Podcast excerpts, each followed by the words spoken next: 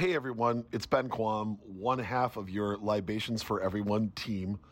Uh, we lost power last night as we were recording, and unfortunately, we missed the intro and the beginning of the first question. We thought we could salvage the audio, and technology was just not on our side. So it is what it is. We were really, really proud of the rest of this episode, and it basically picks up halfway through that first question. So, what we did miss was introducing our guest. Uh, MJ Matheson is an incredible stand up comedian. He's an incredible improv comedian, a wonderful bartender, and honestly, just one of my favorite humans, period. Um, if you want to see his new stand up special, as he talks about at the end of the episode, just go onto YouTube and search MJ Matheson Live in LA. I promise you, you will laugh your ass off. It's fantastic. Uh, the first question that we come in on was from Charles, asking basically, people are very hot or cold on LA. Where do you sit? Do you love LA? Do you dislike LA? Uh, or as MJ reframed it, does LA rule or does LA drool? I believe that was scribbled on the back of a Lisa Frank notebook in 1991. Uh, so I'm going to throw it to the show, but just wanted to let you guys know what's going on. So it's going to be a hot start halfway through the first question. Thank you, as always, for listening to our show, for loving our show. Uh, smash the like button or whatever the TikTok kids say these days. I don't fucking know. Thank you for listening, is all I want to say. Cheers.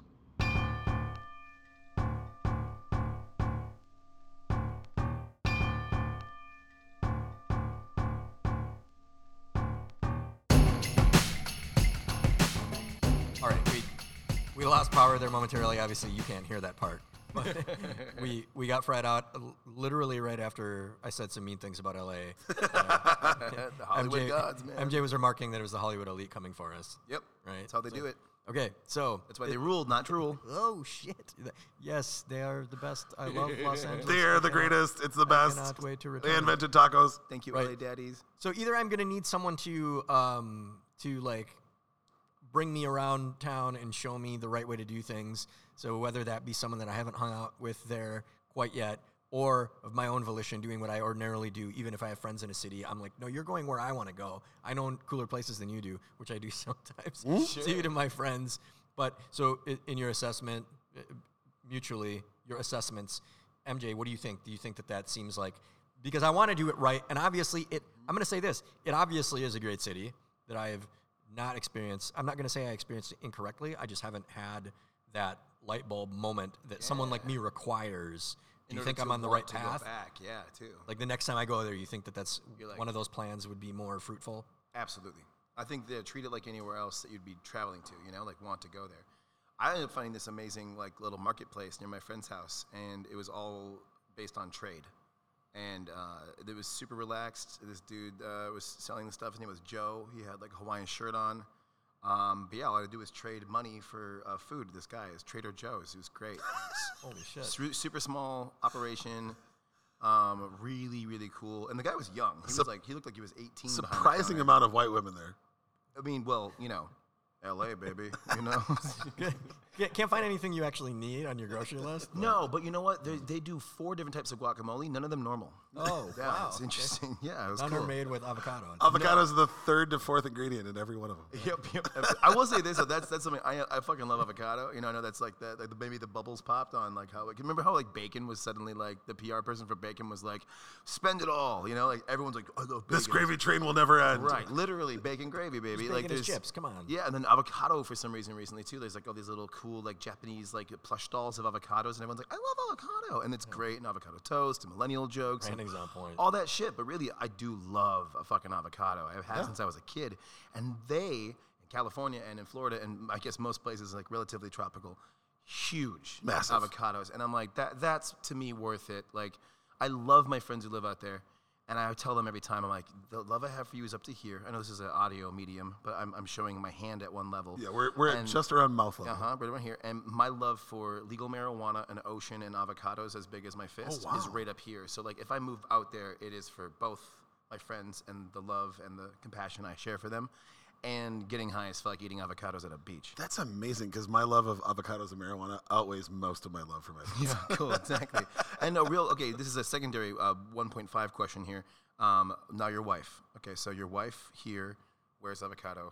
Where's marijuana? Oh, what are we doing? Are we well, doing? a- avocado is, is a ways down compared to my wife, 100%. There you go. Okay, cool. Uh, See, if you answered wrong on that one, I'd be the best man at your divorce. Correct. and again, as somebody's gone through that, we don't need to we don't need to watch that show again. I think we're I think we're solid.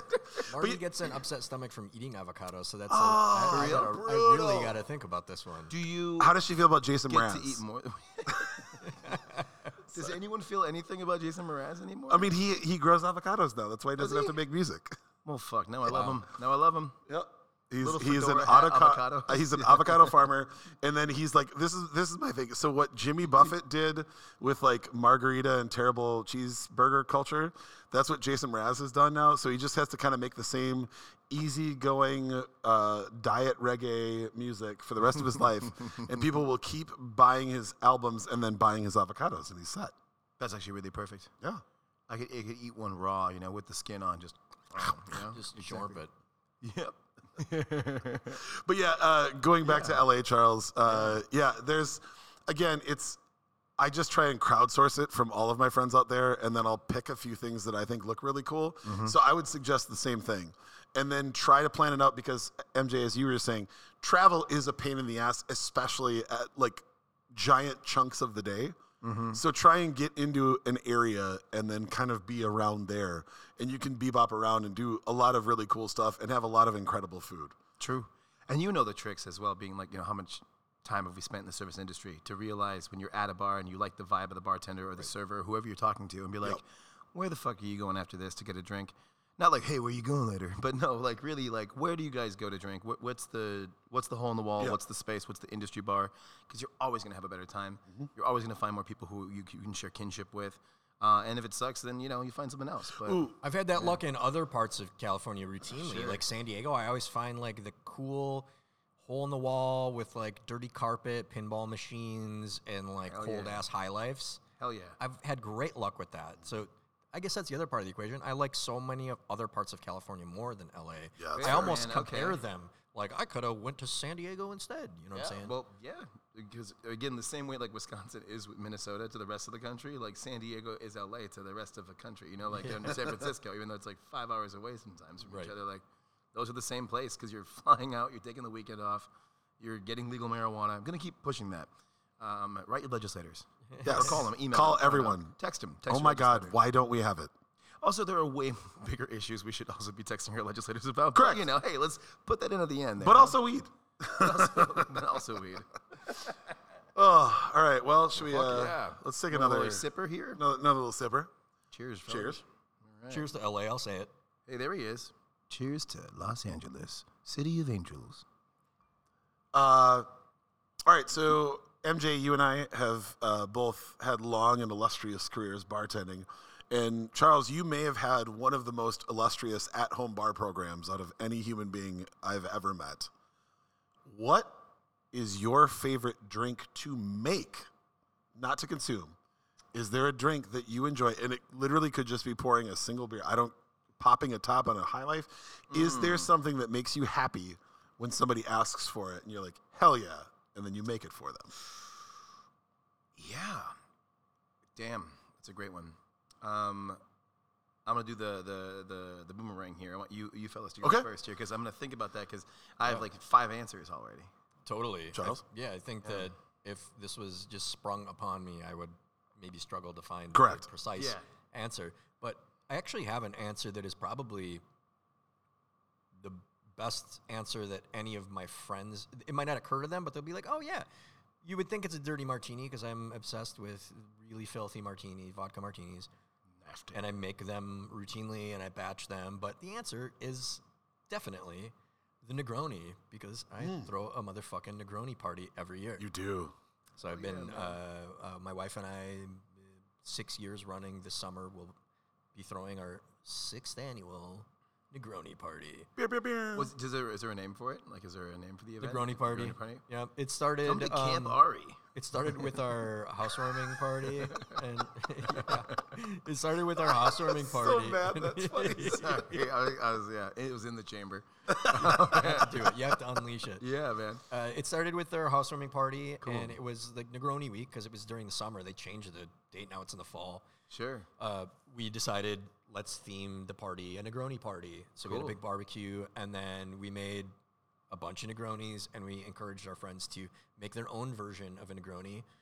And year to year, I get creative and do variations on it. It's a very versatile uh, cocktail. There are so many different variations on it Yeah. and um, every year you get to really explore the crevasses of your creative mind to make a new version. Like last year, I made my barrel aged. I got a oak, uh, virgin oak, baby barrel, oak barrel that I made um, uh, pineapple Old Pal in, It was so and good. uh, made it made it taste like a pineapple upside down cake. Yeah, it it was was garnished bonkers. as such with Hell charred yeah. pineapple and maraschino cherries Damn, bud. That sounds awesome. and then you know a little orange peel. I don't know what I'm going to make this year yet, and we also haven't selected the date. But I guess that would be the answer because it brings me. That's the. I think that's the one cocktail that I have most fun and creativity and love for in that way, and like gathering with my friends. Sometimes I'm just making your standard protocol gin martini or like the obvious riffs like a mezcal. That's probably what I make more frequently than anything is just the Banhez. You know, get a, my bottle of Banhez. It's always on the shelf and making a mezcal Negroni. Anytime a friend says, "Make me a drink," like that's one of the first things I'll recommend to them. I'll, I'll say dirty martini. I'll say I'll easily make you an old fashioned. I'll make you a spaghetti. I got High Life and I got Campari. Or I'll make you a Negroni, and I just, you know, anytime someone says, "Make me a Negroni," I'm like, "Hell yeah, I'm making myself one too." yeah. Got you, boo. Hell yeah. go. man. Uh, I do want to clarify that uh, I posted about a martini that I made a couple days ago, and I left an ingredient out, and I want to throw it out on the show because I actually thought it hit something that you and I would overlap on. Uh, I made we were kind of trying to get rid of some stuff that we had like small amounts left in our bar at home, and I made a Fun game to play. yeah, and I made a I made a vodka martini with Lillet Blanc and Breckenridge bitters. Uh, but I did, what I didn't when I, I took a picture of it and I posted it. What I left out was the fact that I did a pinch of MSG in the cocktail, and oh my god, Hashtag Wow. MSG everything. right? Wow. It was it was perfectly sweet and salty, and it was like dirty but also like fresh and bright. Yum. And uh, I'm kind of obsessed. Like I, Charles, you have got me to love dirty martinis, but now I kind of love this like sweet and salty thing that I had going on. You should also MSG and a little MDMA. Oh yeah, It's wild. just All the characters. Yeah, it's called the open heart. You're gonna be real honest. with that's each like the the best acronym ever. MSG MDMA martini. We're gonna open a very illegal source here. Yes, yes, perfect. I'm into it. Uh, but The opposite of bitter. thinking about it from a bartender's point of view, What you will be after that beverage. yes, exactly. exactly, dude. What I always loved was winning people over to things that they didn't like. Yeah. And uh, as somebody who started bartending in 1999, tequila was always the thing that people hated the most because they'd all had bad times with Cuervo Gold or Right. whatever god awful arbage, like uh, Juarez tequila flavored liquor, like whatever. So making a good margarita because it's a double win. Yeah. Because first you're getting people to accept tequila, and then on top of it, you're getting people to jump past like the chi-chi's margarita that they were used to. Celebration of food. I, I mean, li- listen, we're all going to pump the salsa into our coat pocket. Obvi. But a lot of people really felt like it was just lime syrup and then some sort of tequila flavoring, and there was no booze in it. Splash of OJ. When you give somebody a legitimate margarita made from scratch, squeezing the limes, uh-huh. doing the whole thing, mm. I loved watching people say, "I don't, I didn't know that it could taste like that." That to me is a win, mm. and I really loved when I had time to be able to do that. Mm-hmm. And I don't I don't drink margaritas on a regular basis. That's something that every now and then we'll have at home, or if we have a bunch of limes and you know they're starting to get a little soft and squishy, like yeah, let's let's rock it. But that's not a, that's not like my go-to cocktail when I go out.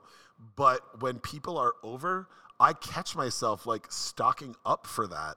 Yeah. And then on top of it, you can add in a little mezcal, and then you get people into that, and then you're like, oh, now I'm opening a whole new world for you I go It- full mezcal in mine. it really like um, when you suggested MJ when you said I want like agave spirits, I want tequila, or you were cool with mezcal. I'm like, oh, dude, it reminded me how much I love making like a real margarita for somebody because it is to my to in, in my opinion, it is a perfect cocktail. It has sweetness, it has depth, it has warmth from the spirit, it has like it's it's perfectly balanced. It's acid and it's fat and it's all perfect together and then a little bit of salt in there like it, just, it makes your mouth water even more Uh, you're making me want one bad. Yeah, exactly. That is one of the segment of cocktails that has been done wrong for so long. Correct. Like Yeah. uh, whiskey sour, a Cosmo. Uh, what else falls under that umbrella? I had another one in mind. I mean, honestly, like what people normally think of as a martini. Sure. Yeah. You know, like just chilled vodka in a glass. Like, oh my God, there is so much more to that cocktail. Or Manhattan. Yeah. Honestly, Oh. I love. I mean, one of my favorite things, and, and I, I, I really true, I, I truly. Sorry to like jump in on here, but but like No, we asked you the goddamn Yeah, question, you're right, MJ. right, right. Um, I think that in craft culture, cocktail culture, there is a lot of ego, a lot of arrogance, and it can be very intimidating already as a concept for people who are just yeah, like a Jack and Coke. Be like, oh, this because you don't have a palate. Like, I heard someone say that to somebody. Oh, They were like, fuck someone off. ordered a shot of Jim Beam at the bar, and I'm not gonna name names. Why not? And they ordered a shot of Jim Beam. Fuck yeah, dude. Uh, here's the thing about Jim Beam. I fucking love bourbon. I And love Jim Beam. It's a fantastic bourbon. Jim Beam White Label, fantastic. 50 fucking percent of the bourbon sold in America is Jim Beam. 90% of the bourbon sold around the world is Jim Beam. So to the world, bourbon is Jim Beam. And you know, I'm sure that's great for Fred Noe and all those guys, but uh, it's uh, and all their and all their other amazing like uh, uh, uh, brands as well. Like you know, um, uh, but really, what I mean to say is there's this arrogance that I also love um, to kind of um, play into. Like I, I have very little um, ego anymore as a bartender. I'm very, I'm very, very zen about it. Like I put liquid in glass for a living. I get paid. It's Juice- wonderful. Juice and cups. It's simple. Yep. And when people will apologize, like granted, the bar I work at now is very, um, uh, it's high volume. It's it's cranking them out. It's Jack and Cokes. It's 60 beers on tap. It's cranking out cans. Um, someone's like, sorry, I need like four Scooby snacks. Oh, I'm sorry. I'm like, the hardest thing I have to make for you is a Scooby snack. I can make 2,000 Scooby snacks tonight and be just fine, especially coming off of a, a TGI Fridays, doing a stint, doing my seven year stint at a TGI Fridays. Let me up, tell know? you something. Yeah, so, um, but I remember there was this time um, working at Libertine, and I can name names because that, that restaurant's gone now, but there was some, you know, types of people who would come through, and this man was just very much, um, what's the word, asshole. Um, very much an asshole. Was talking, just just negging this woman at the bar next to him, and what, I honestly didn't like the vibe. And I was like, "What can I get for you, man?" He goes, uh, "A Manhattan," and I'm like, "Okay, how? Like, how?" Because there are so many other Right. qualifiers that should be coming after the word Manhattan. You know, like you- what, bourbon? We're talking rye. What are you talking? What, what are you in the mood for? What kind of whiskey? Up on the rocks. down rocks. What are we talking here? A sweet, dry. What, what do we? Split? uh, There's so much more that you are supposed to be saying right now. You affluent, interesting man, that you don't know what the fuck you're doing. You just went to a couple different wedding receptions, and one of the drinks was, cock, you know, Manhattan. The other drink was daiquiri, and you're like, why is it not blended? You know, like that's that kind of guy. and so. Um, That's one of the other ones, daiquiri. Daiquiri, yeah, absolutely. And so I, I would I would only ever really unleash that kind of um, verbal self righteousness as a bartender or a knowledgeable bartender on a person who is um, already kind of demeaning others around them. Everyone it, else though, someone's like, "Oh, Manhattan," I'm like, "You got it, buddy. I'll be right back. I know what you want. I know what you actually want. You want you want you want a sweet Manhattan. You want a Manhattan sweet. You want the rocks. I get you, buddy. Don't the worry." Manhattan the way you make it? Is what they're asking you. Yeah, yeah, precisely. And I mean, I love that. I remember moving here uh, from Wisconsin, right? And I made a old fashioned, and I, I muddled the cherry, and I muddled the orange and stuff. And uh, one of my friends, bartenders, and he's a career bartender, like the man that reads books on vermouth, and gin. he's just like he's he's the man in that way. And he walked up to me, and in all seriousness, very sweetheart, very relaxed person. He leans in and says, "If I see you muddle another cherry." I'm going to fucking cut your hand off. and I'm just, but I'm making an old fashioned. He's like, that is not an old fashioned. That is a bastardization of an old fashioned. And I'm like, okay, I'm pretty sure I've made thousands of these and these are right or whatever. And he's like, you're from Wisconsin. And I'm like, yeah. Yeah. And he's like, Wisconsin yeah. iced tea. Precisely. So then, you know, I'm like, oh my God, I got to learn. And I learned, you know, and, and I'm glad to know it because I actually I prefer a proper old fashioned versus the one I would still go home. But when I go back to Appleton, Wisconsin, I'm drinking old fashions the way I used to grow up drinking them, like in a, a fucking pint glass. And then we're going to Cleo's, and we're gonna have Yep. some jumbo snowballs, and we're gonna get wild. Gonna go to Dr. Jekyll's. Yeah, and then maybe we'll end up at the Dirty Leprechaun. Ooh, maybe the dirty leprechaun will end up at us. It know could be. saying? I, I think uh, I've had both in Appleton. But um, I remember um, one time making, uh, you know, someone ordered, ordered an old fashioned, and very much in that air of pomp. You know, I, I you know brought it and set it down. The guy's like, "Oh, uh, sorry, no, I ordered an old fashioned. Um, this is not that, you know, 'cause it's like a proper old fashioned, just on one big chunk of ice." And I'm like, "You're from Wisconsin?" He's like, "Oh yeah," and I'm like, "I'll be right back." And I, looked over at my friend. I'm like, "What's up, dude?" To muddling the cherry, looking right at him, I'm like, "Come on over here," because the guest's always right, you know. Like, um, I will say this again. Over the last six years, the bar I work at again is it's like bartender Valhalla now for us because we just slay and fight all day, and at night our wounds reheal and we feast, and then the next day we're just back to it. So. I have a lot of different craft cocktail knowledge and, and you know spirit knowledge, but I don't have to use any of it as my uh, career, so to speak. Yeah. But I do use it with friends. So, to answer the proper question, I would say my favorite to like make a proper because it's really not that difficult, but it is so perfect when it's done right. Is a Sazerac. Yeah. It's just my favorite to make. It's Oh, my it's so to good. drink. Um, and I actually I loved it last night at uh, uh, Volstead's uh, in Uptown, uh, the uh, Speakeasy. I was able to get one, and they give you the absinthe rinse on the side. And there's there's differing thoughts on if that's a good idea or not, but I've, si think it's a sin when someone like does the absinthe rinse of the glass and they just down the. Th- I'm like that. Mm, mm, there's a mm, okay. I'm so with you. Yeah, so I think Sazerac, but then the, to be honest with you, gut instinct when you were like favorite thing to do or make, even if it's cracking, uh, you know, a high life.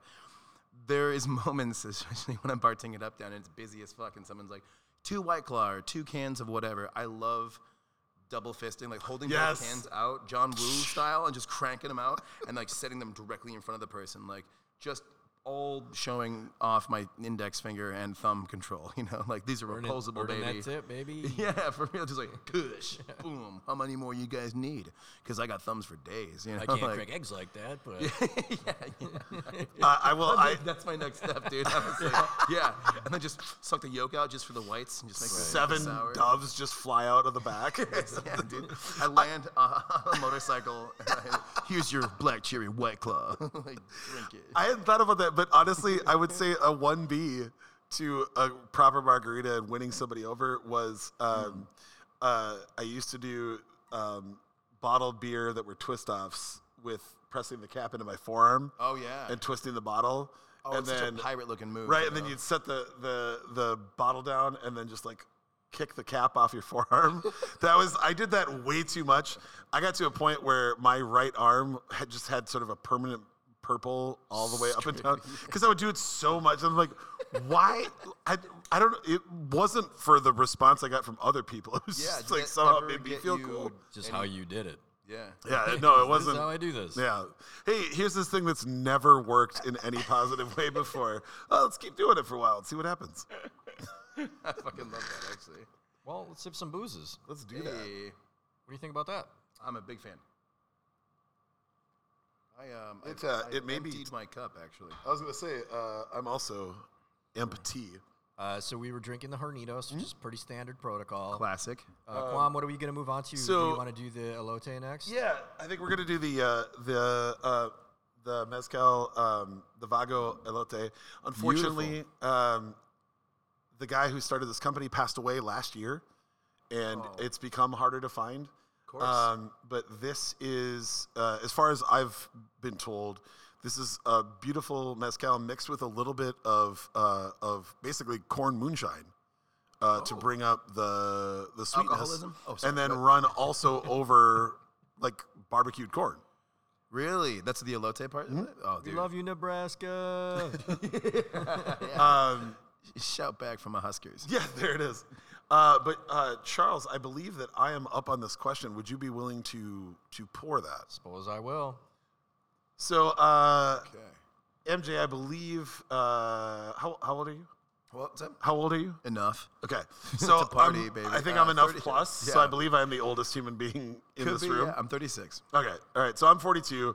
Charles is 40. Uh, We're still a similar demographic. so my question for you is, what is your morning and evening like skincare and beard care routine? Because I think this is something that dudes don't talk about. True. And I, I I'm honestly curious, like straight down from like, do you do anything with your beard? Do you do anything with your skin and your scalp? Mm-hmm. And then I also want to throw out because this is a hot topic from dozens of episodes ago. Uh, what is the temperature that you shower and or wash your face at? Interesting. Okay. The- you know, I'm ready to jump on this one. Um, something I also uh, that may differ uh, uh, from some uh, people's answers, perhaps. Uh, I grew up with four older sisters. So, uh, and for some fucking reason, yeah, there's been this idea. I think lately it's kind of subsiding, but not exactly. That men just don't need that. You know, like we don't need skincare. Fuck like outta the here. Sand from the wind, you know, erode our skin. You know, it's exfoliant. You know, like I use oil. You know, it's like it's this idea like we can't, you know, pamper yourself. I stand close to the fire to burn off all of my unneeded skin. yeah, right, yeah, exactly. dude. No. I wrestle a bear, and I that's why that's why I rub the hair off of me. It's it's this weird thing that um, growing up, it was just that, that was what you do. You know, you just take care of yourself, put some lotion on. Um, you know, you cover your face. But I, will- I will say this though, this is probably tangential. But growing up, I, I, I started getting a mustache when I was pretty young. Um, which is ironically, you know, a sign that you're going to go bald, which I did not know. not What? always, not Really? always. No, not always. But Okay. it- for me, it for sure was.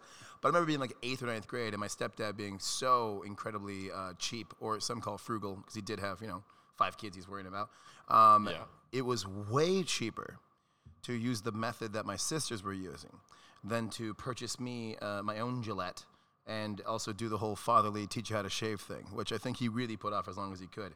So the method that my sisters had been using was what my mother had been using since the 60s, which is bleaching your mustache. Oh boy. So yeah, um, I straight up, eighth and ninth grade, had a bleached white mustache, like blonde. Really? It wasn't thick, but it was enough that like Like from far away, you look like you just had a vanilla milkshake and forgot to like wipe. yeah, it looked like I fucked up in chemistry. You know, like something happened to this. You're like a local community production of Larry Bird.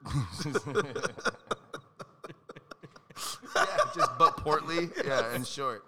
Um, but Again, local community, you only have dark somebody- hair, and you know, it's Wait, no, hold on, hold on. So your hair was still dark? Oh yeah, I didn't exactly bleach. Yeah, and I, you know what's fucked is like Marshall Mathers and Eminem, all that stuff was out. I could have totally gone the whole route, and been all bleached, and like it would have been a look. Instead, I'm this brown-haired, freckled kid with a bright blonde mustache, and platinum mustache. uh huh. And you know, it would show through, and the smell of that is just the smell of your fucking mustache burning. The skin is just burning Yes, from the thing, and I'll never forget that smell. And it's just, you know, I'm addicted to it now. Um, but um, no, it's just like I remember looking back on that. So when I when I take care of my stuff now, I look back on those moments of being like this stupid sort of shameful idea that like as a man I'm not supposed to like culturally like take care of my skin or, or, or have a, a routine. Uh, it's so so silly. And then you know to move the um um the, what's the word like uh not The pendulum? yeah, thank you. To move the pendulum, uh, we get Axe, you know, we get this whole like, yeah, wear this and women will flock to you, you know, type thing versus like, no, just wash your ass, man. That's all they're fucking saying. Like, just literally wash your ass. Why is don't this just scent called Crush Poon? What the fuck is that? exactly. You can't use. Hold on. You can't use Axe as a, a replacement for a bidet. No, I mean, well, uh, you can if you like the sensation. But you have to It's kinda order like it- chewing five gum, but for your asshole. You can only order it out of FHM magazine in 1999. yeah, or Maxim. Or Maxim. Yeah, yeah, I was a big fan of Maxim. Uh, but uh, so luckily enough, I wasn't uh, um, unfamiliar to the idea of taking care of yourself. And then when I started uh, going bald, and I went, you know, just went full on bald. I was like, you know what? I haven't spent any money on shampoo or conditioner for quite some time, so I might as well go ahead and get a you know a little beard care routine going.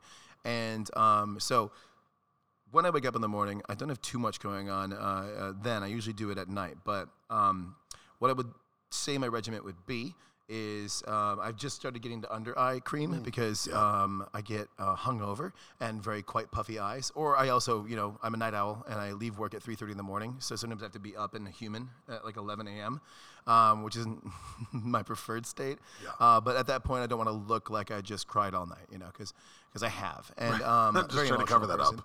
Uh, and so a little under eye cream, a little something there, and then um, with the beard, I do a wash in the shower. I use Lush Kalamazoo. Okay. So Lush Cosmetics. Lush rules. Yep. Lush is fucking amazing. Great company. You great could products. Literally almost eat everything that's in there and not die because they, And they of The all best the things soaps they have. that are so expensive Yeah. and melt in your hand. Literally. which sucks. 'cause that, it does, like, but damn it, their bath bombs are already." great. Their their products are great, And they- I'm pretty sure they don't test on animals at all for At all, any of their stuff. No. Yeah, yeah. Everything's handmade. They Yep. show you who made it too on a mm-hmm. lot of the packaging. Mm-hmm. There's like on the underside of a lot of those creams and stuff is a little sticker of the, Yep. You can the see the individual person, that created the packaging. day it was used, and it can expire because it's it's actual like natural Real products. stuff. Yeah. Um, and I will say this, like the Kalamazoo, at least, uh, to give them a shout out, like It is for a beard specifically, but it doesn't have to be. It says you can use it on you know Sure. parts of your face or whatever. That if you don't have a beard, it's not just for men. Uh, but they do market it in that sense of like this is more of a uh, male product or at least someone with facial hair type product. Uh, so I use that and it lasts quite a long time. And yeah, it's like maybe twenty seven dollars for this like thick, the biggest container they have. And I was like, that's kind of crazy, thirty bucks for that. But if you think about it, I'm buying like a four dollar one of something like that from Yeah. Target once a month. You know, whereas this is this is like you buy one of those jars and it lasts me I don't know maybe three or four months. Um, so I use that in the shower, give it a little bit of conditioner, you'll soften it up. Uh, and then I use Honest Amish Beard Oil, the premium blend. And Honest Amish, again, 100% natural ingredients. Um, they try to make things the way Amish would, so to speak. And uh, the Amish have quite the beards. Um, so I use that as an oil, and obviously, um, not everyone knows this, but the oil isn't for the beard. Like you're not really trying to oil up your beard necessarily. It's really for the skin under the beard because like this, the beard pulls a lot of the moisture out of your face. So I do that, and then I also have Honest Amish, uh, Honest, Honest, Amish. Arnish, Armish. Um, people can try and Google it, and like this guy doesn't know what the fuck he's talking about. um, uh, beard wax. So I, if my beard's getting a little unruly or too thick at times, put the wax in there, and it kind of straightens it out and makes it smooth, and it just smells great. And being someone who's you know worn a mask for the last three years, Yeah. uh, it's like it's amazing. I'll be like, I will put this all on and put the mask on and be like, oh, I'm good. This is all right. I can I can breathe this in all night. Um, yeah, that's pretty much it. And then I, I really should be better about my, my dome, like the top, especially being bald, especially in the summertime. Um, so I do put a little bit of lotion up there with a little SPF. But I, I, I don't take care of it as much as I possibly or probably should. Because you're not much of a hat person. I'm not. Yeah. I think it's really because when I started balding, I wore a hat religiously. I was very insecure. Might I have was sort of, fast forwarded it too. Yeah, what's it? could fast forward the process. I didn't. know- Yeah, I didn't know that either. But I was Sure, just yeah, completely just- just getting no air. It's getting no sunlight. You know, and um, I started balding when I was 19, and it's a terrible time to start doing anything. Really, you know, like you should, if you started doing it at 19, Good or bad. Yeah. yeah, you're, No matter yeah, what, yeah. it was not a good habit. You're proud. Yeah, it's just like Started good luck with that and started a philosophy business. class, buddy. mistakes. Yeah, Yeah, yeah, turns out. seriously. Nobody's ever like, I started saving for my 401k at 19. It's always like, yeah, Yeah, no. that's when I started binge drinking. I started to really understand Pink Floyd, you know, and uh, I was really getting like the posters I bought when I was a kid really made more sense. And I bought them all at Down in the Valley where they were the five foot by three foot. That was a great investment with my money. And these are going to be worth It's something. gonna be worth something. It's totally gonna be a cool thing that my partner will want me to move in with. all right, so uh, AM or PM shower. Oh, I, I'm uh, ooh, Well, I shouldn't say, uh, like, I'm definitely you- a wake up shower type. Okay, because right. it just it feels like it invigorates me enough to wake me up. But then again, some days I will wait till like 20 minutes before I have to be somewhere and shower, like I did today. Oh, love it. uh, and then uh, uh, washcloth, non body washing. I bar a dial and I just cover it in pubic hair. Perfect. Yeah, I'm a bar yeah, boy yeah. too. no, I'm I'm bar kidding. I'm boy sorry. too. I'm Dr. Bronner's uh, all the way. Again, all does that ga- mean? uh, or, organic naturals. Yeah. What the fuck are the Dr. Bronner's? Oh, I, Bro- Broners, don't, don't, Broners? don't worry, Charles. I'll, I'll go all in on Dr. Bronner's when it's my 18 turn. on and this one one. soap uses. Yeah. It's like an old snake uh, snake oil salesman. Yeah. Um, but it's And a again weird cry for help from a cult. Really, but truly, but it's it's Yeah. it's it, it's also just great. It's like 18 and one uses or whatever, but really it's just soap. It's Castile soap and Mm-hmm. um, it's biodegradable. You can bring it camping and shit and use it in the water and Correct. it won't affect anything. Um, that's when I 18 and first one. Wouldn't the bar be much bigger? Y- They have the Oh, bars too. They I'm have the ripping off bars. Mitch Hedberg. Yeah. How can it be three and one? The bottle will be all it's sticky like and shit. the first three are like like the first one's like soap body Oh, okay, wash and the that's second helpful. one's like uh, you could you know mix it in with as a detergent. You're like okay soap yeah all right. And then the third one's like Clean your floors. maybe toothbrush. You're like okay. And then you get to like six seventeen, and you're just like I can't believe you're still reading this. Uh, Season your cast iron. uh, I'm not going to take up much tape for my answer because I don't do shit. I don't do shit. I shampoo my beard with shampoo. are you serious What- what you have shampoo, a though? beautiful beard by the way I don't know you, if sir. anyone's ever told you that before Uh, but yeah, I it's always- fantastic I, I hear it daily, yes, and Good. it's it's always flattering. And my answer to that, I, I never say thank you because I didn't do anything. you know, I'm like, yeah, I stopped shaving, so I'm glad you appreciate it. but I do have men uh, frequently ask me like, "What do you do? What's the product?" You- I don't Yeah. I don't use any product. Maybe I'll start at some point. I just I never have. I'm pretty bare bones when it comes to that. I started using facial lotion like three years ago. I was using just like the fucking pump bottle under the sink. I just slap some of that on my face to keep everything moisturized. I think that I could probably use more stuff. I don't have any sense of pride about it. Uh, I've told. I mean, we were in Chicago for our date anniversary in April, and we were going past like this fancy cosmetic store on an escalator, and I remarked to my wife Marnie, like, "Do you think I should use like some sort of cream? Like, is there like anti-wrinkling stuff? Like, I'm not vain, but you know, I got a couple lines showing up on my forehead. I'm like, is there a thing for that? Should I use something? She's like, nah, not really. Um, but maybe that's some. Maybe I'll explore using more things on the beard, on the face. I don't. I don't do anything. I don't. My my washing my face routine is taking a shower in the morning, in which I believe it or not wash my face as well. And yes, I shampoo my beard. I put lotion on my face. That's pretty much the extent of what That's I do. awesome. Nothing at night. Doesn't that doesn't piss me off at all? It's amazing. Yeah, you're like the you're like the farmer that shows up every year to like the uh, competition. You have these giant fucking zucchini and rutabagas, and everyone's like, "What's your secret?" You're like, "Ah, just let it grow." You know, and you're like, "Go fuck yourself." I water it. yeah, exactly. What's with the soil? What's your secret? I'm like, I- I, I crack eggshells. You're like, "Fuck you, man. You got weak ass zucchinis." This guy though, what's your secret? I, uh, I am blessed with good skin. Marnie often remarks like, "You're so lucky you have good skin." I like, you know, I got melanin, baby. That helps a lot too. Like the sun's kind to me, uh, and Where do you get that? I've been trying to pick some up. some melanin. Yeah. uh, go to Lush. Okay, cool. That's terrible. The bar, actually. Uh, do Get you the, get uh, the blue soap bar and don't use any water. Just rub it on Just your rub body. it. Perfect. And Okay, you cool. get you'll get cast on the next Guardians of the Galaxy. do, uh, do you a- anything body wise? Do you do you like uh, like a loofah wash? I use a bar of soap. That's I wasn't bar So soap. joking. you weren't kidding me. You're straight up bar soap. I use a bar of soap. dogging. That's right, awesome. straight to the body. That's just what I've always done, and I I like it. I feel like I'm getting real clean because I'm making direct contact with the soap. That's fair. And hey, I am a loofah. Okay, let's get that straight. Fair. Nose to toes, baby. I got hair. you nose to toes. you produce all the texture that anything It's- would need. Yeah, it's, Yep. it's la- my body lathers the soap bar. Okay, I don't know. I'm with you on that, man. Absolutely. That's it, dude. I use yep shampoo, bar soap, Sure. little facial lotion. Beautiful. Away we go. I uh, I'm a hot shower in the morning person, Okay. and uh, I am I am a Dr. Bronner's for all things. Hey, man. Okay. I do beard and scalp. So it's literally like it's a blend of natural oils with uh, some soap mixed in. And it really is. I found Dr. Bronner's because you can bring it to the boundary waters. You can literally like you can wash yourself in the lake and That's it's okay. it as well. Not the Yeah. boundary, but uh, out camping, a friend had some. I'm like, this is amazing. It, it's fantastic. Not to mention the peppermint, Oh, that's which is their like that's all I standard use. brand. Yeah. It's tingle sauce. Yeah. It's like real peppermint. So when Yeah. you put it on, especially in the summer and you're hot and you're like, oh, you, It's- it's, you, it's I like love the s- tingly. I love It's- the tingly shampoos. Dude, it's like literally like shampoos. Charles. Imagine if So i- good. imagine if you had like a shampoo and body wash that was made out of Gold Bond. That's what it is. legitimately. I don't gold bond though. Uh, well, you are you familiar with it? Have you used it before? Yes. No, I have not used it. Okay. I know what it is. standing Man, in a there are so of many cold experiences I mountain don't stream. understand. I don't need the gold bond. It's I it's don't need it. it's I don't just a chafe, great man. I got it's, some. it's a I got beautiful. protection I'm from just my- saying, it's a my beautiful feeling. No swamps for you. Yeah. Cool. Uh, but yeah, so in the morning it's that. Uh, I do conditioner a couple times a week. Uh, I I am weirdly obsessed with like I don't do anything every day because I think it does strip away your your body's ability to actually do anything naturally. Natural, yeah. But I love, uh, especially thing, my sure. wife has incredible like cruelty free uh, conditioner. I love throwing that in on the beard every now and then. When I don't do that, um, I have a couple different beard oils that I use uh, that kind of just soften everything up a little bit. Again, like you said, it's not. I don't feel like my beard is any softer, but I do feel like my skin reacts better. Yeah, it's not, especially in the winter. It's not itchy when I use beard oil on a regular basis. Hearing that entices me because I use anti-dandruff shampoo on my beard because of itchiness. Mm-hmm.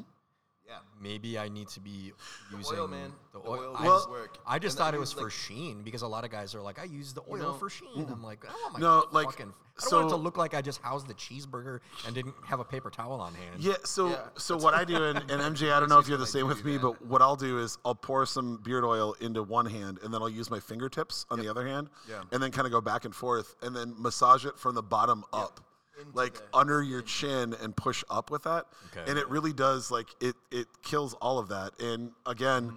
uh, a very very common uh, How am I misconception finding this out right now? because we don't talk about it. Yeah. Because we're dudes. Very we're like fucking pert plus on everything, and it's fine. uh, but uh, one of the common misconceptions is dandruff doesn't come from things being dry.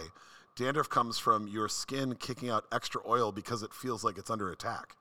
So if you keep your skin healthy, you will never get dandruff flakes because it'll your skin will just be healthy enough.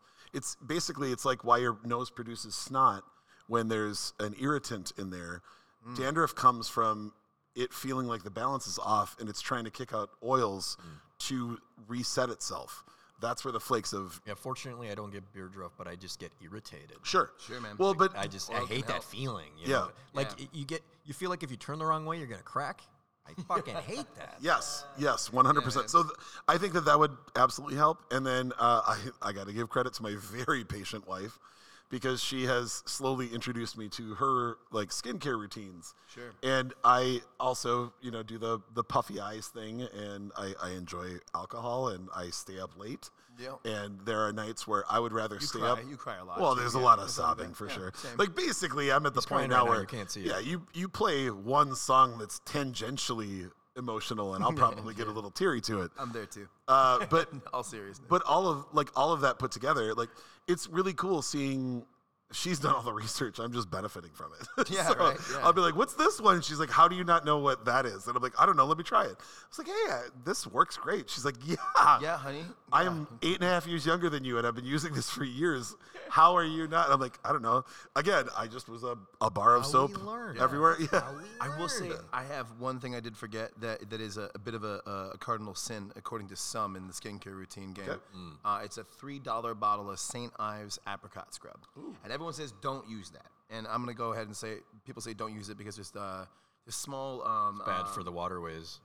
no no little it's actually- beads. no no it's no beads it's actually walnuts. So like the St. Ives the, the exfoliant that's in Oh, okay, little a lot of those casings. things have like the Yeah, you don't want to do those Beads, ones. Yeah, yeah. for sure. I think those microbeads are the worst. those are getting. Uh, I think hopefully there's you know legislation being passed about legal marijuana and no more microbeads, but But also um, legal marijuana. Also that.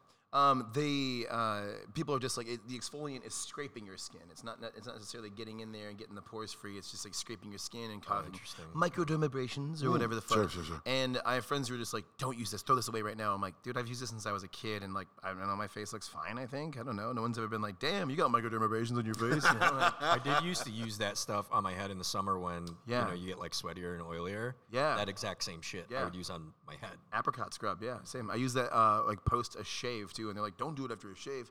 But i don't ever get like uh, much uh, in the way of like you know uh, razor, Razor burn, burn. because i because like because it's like the i rub this stuff in that kind of burns it for it. I don't know it's weird. But i use it. Uh, my sister loves it. My mom loves it. We all kind of swear by it. I have other friends who are like that's a sin get rid of it.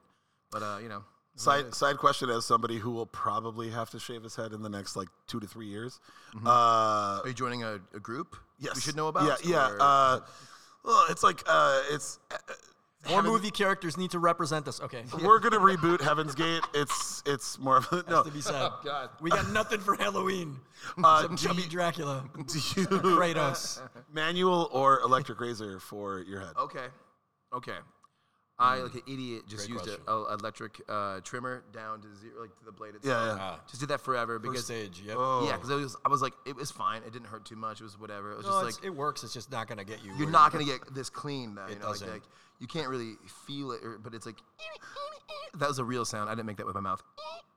And uh, that's the sound when That's I when would you can my tell head. someone's actually bald is when they do that, Yeah, yeah, right? Yeah, Because you see ex- the exact stubble area. you see the area of where they're like, Yep. it's coming in or out. And um, eventually, the first time I had a fully shaved head, I actually went to a proper barber Mm-hmm. and they did the straight razor shave. And I was like, well, I'm never going back. You know, like, and which they do upstairs here at It's Club true. Caraway in the barbershop. I'm Shout out looking to forward Chris. Getting that myself, but uh, now, um, right around uh, Black Friday, someone turned me on to the Head Blade, and it's a little um, looks like a little race car, like a little Hot Wheels race car, but like a little you know three you know uh, prong or three blade uh, thing, and it's a little omni ball. You put it between two fingers, and you just literally drag it all the way back and down, like, like you're literally mowing your head. So those things really work, huh? They, I've used it for now for three years. I fucking love them. I only do it once a week. And I'm looking at it right now. It's spectacular. Thank you. Did it last night.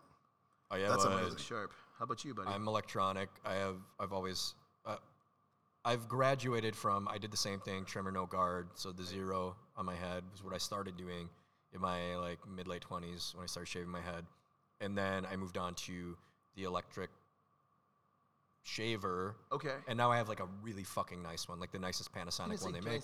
Self washing. Because like you look like it looks like nice sheen. Oh no, just your hat. He, oh, sorry, Charlie's getting fully naked right now. Uh, it's you can't see it at home, but okay. Well, wow, wow. I- no, really, it does. I don't just use it on my head, my friend. Obviously, yeah. yeah.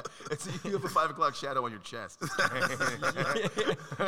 Uh, Wait, yeah, was so- really it gets really close for you then for electric. I always find with Dude, electric it, works- doesn't get It close enough. great. If you get the one that is, it's got like the self cleaning stand. and Yeah. It's got fucking five blades on it. It's got four with the screen, and in the middle, it's got like the little lawnmower attachment. Yeah. That thing does heavy duty work, and it's fast. Like I do it so quickly. I do it almost every day. Well, yeah, I, keep it fresh. I would say I do it like six out of seven days. Cool. Um, usually, yeah, if I'm going out to dinner or something, I want to like be as like smooth Crisp. as possible. Yeah. Right.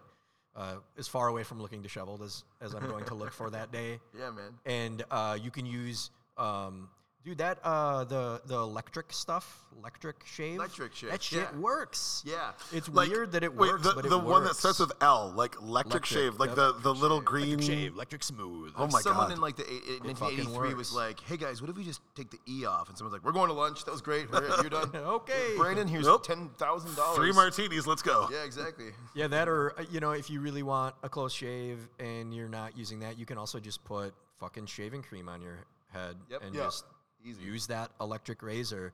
Uh, so that's that is definitely the the solution that I use. Once my hairline started pulling back, I literally shaved my head just to make sure like I could be okay with that and not have to start pricing out like hair replacement. And I actually I, I liked myself with a shaved head. I thought it was great.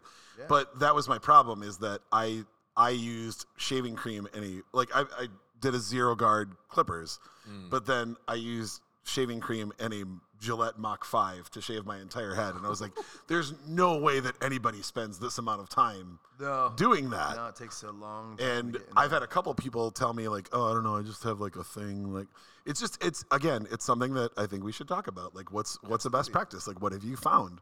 For sure. And Do you? uh, Sorry, sorry I don't want to interrupt, but like, Charlie may be more so here. Like, how many times do you get this with some dudes? Uh, no offense to what you just said, Ben, because you were saying that very eloquently. Like, I might be, you know, joining you in two years. Yeah. I have so many dudes constantly who, a- and I don't take it as an insult, but they go like, "Oh man, no, I'm gonna be joining you pretty soon." Yeah, and they like full head of hair, and they go, "Look look at this," and they pull their hair back. Just they just have a widow's peak, and their hair looks great and looks healthy and full. And I'm like, um, okay, like yeah, Yeah. it's uh, I'll be I'll be bald soon too, but don't worry about it. Way, dude. Yeah, and I, I very, mean, I was. insecure about it for sure. yeah. Totally. As soon as they see anything slipping, they're like, "It's over for me." Yeah. Because they think it happens in a week. Nope. Uh, nope. Nope. yeah, no, it's it's funny because if if you are a person that just likes the bald look or are Mm-hmm. a, a baldy, people can actually only relate to you on that level. So even people who are, true. who need to do it, like I have a lot of friends who now shave their heads who they like come to me. They come to the pulpit. They're like, "What do I do? Like, what do- what do- what do- what do our people do?" It's like, dude, it's easy, man. I'll teach you the handshake. You just relax. It's an electric shave. Yep. It's a little gift bag. Yep. Just I close your eyes, lean back. What always blows my mind too is people always say, um, though, at the end they go, "You look good though." Um, you know, yeah, of course. it's like same with stand up or like people are like, "You're actually funny." Yeah. You know? I'm like, yeah, but I fucking hope so. Yeah, I've been I've been working my ass off at it for a long time, so I Thanks. I better didn't be know you were now. a comic tastemaker. That's fun to, to know that I appeased you. Thank you. Wow, you kingmaker. Um, but people, uh, they always, or they say, um, uh, men, women, everyone, you know, uh, uh, non-binary as well. I've heard it from everyone. We go like, you, um, you pull it off. And I'm like, it's not a wacky T-shirt I got on a vacation, okay? It's not like an alligator in Florida that's like, how's my driving? You know, like it's my fucking scalp, you know. But people It's are like, usually said with good intentions. Yeah, I know Almost I'm- always. I would almost say always, almost but when always. it's the same thing, you look good though, or you pull it off, and it's like, yeah, Yeah. yeah, thank you. what is And that? I- I A, have what is no that? A opinion. chaplain? Like no, no. It's I mean it's more of an Adolf, but Yeah, I it's, get- yeah, I'm just working on it. It's yeah, Michael Jordan did it, so I think I'm fine. I do more of a get Jordan uh, the. Uh. I do get the. I do have the Jordan it's a haircut. good look for you. Like, yeah, it's a good dude, look that's for a you. good. You look good in it. Yeah, I do have a good. I got a good looking head, and Yeah, man. It, when you have color, sometimes it's easier to to switch to the shaved head look. And I'm like, thanks. I started doing it because I wanted to.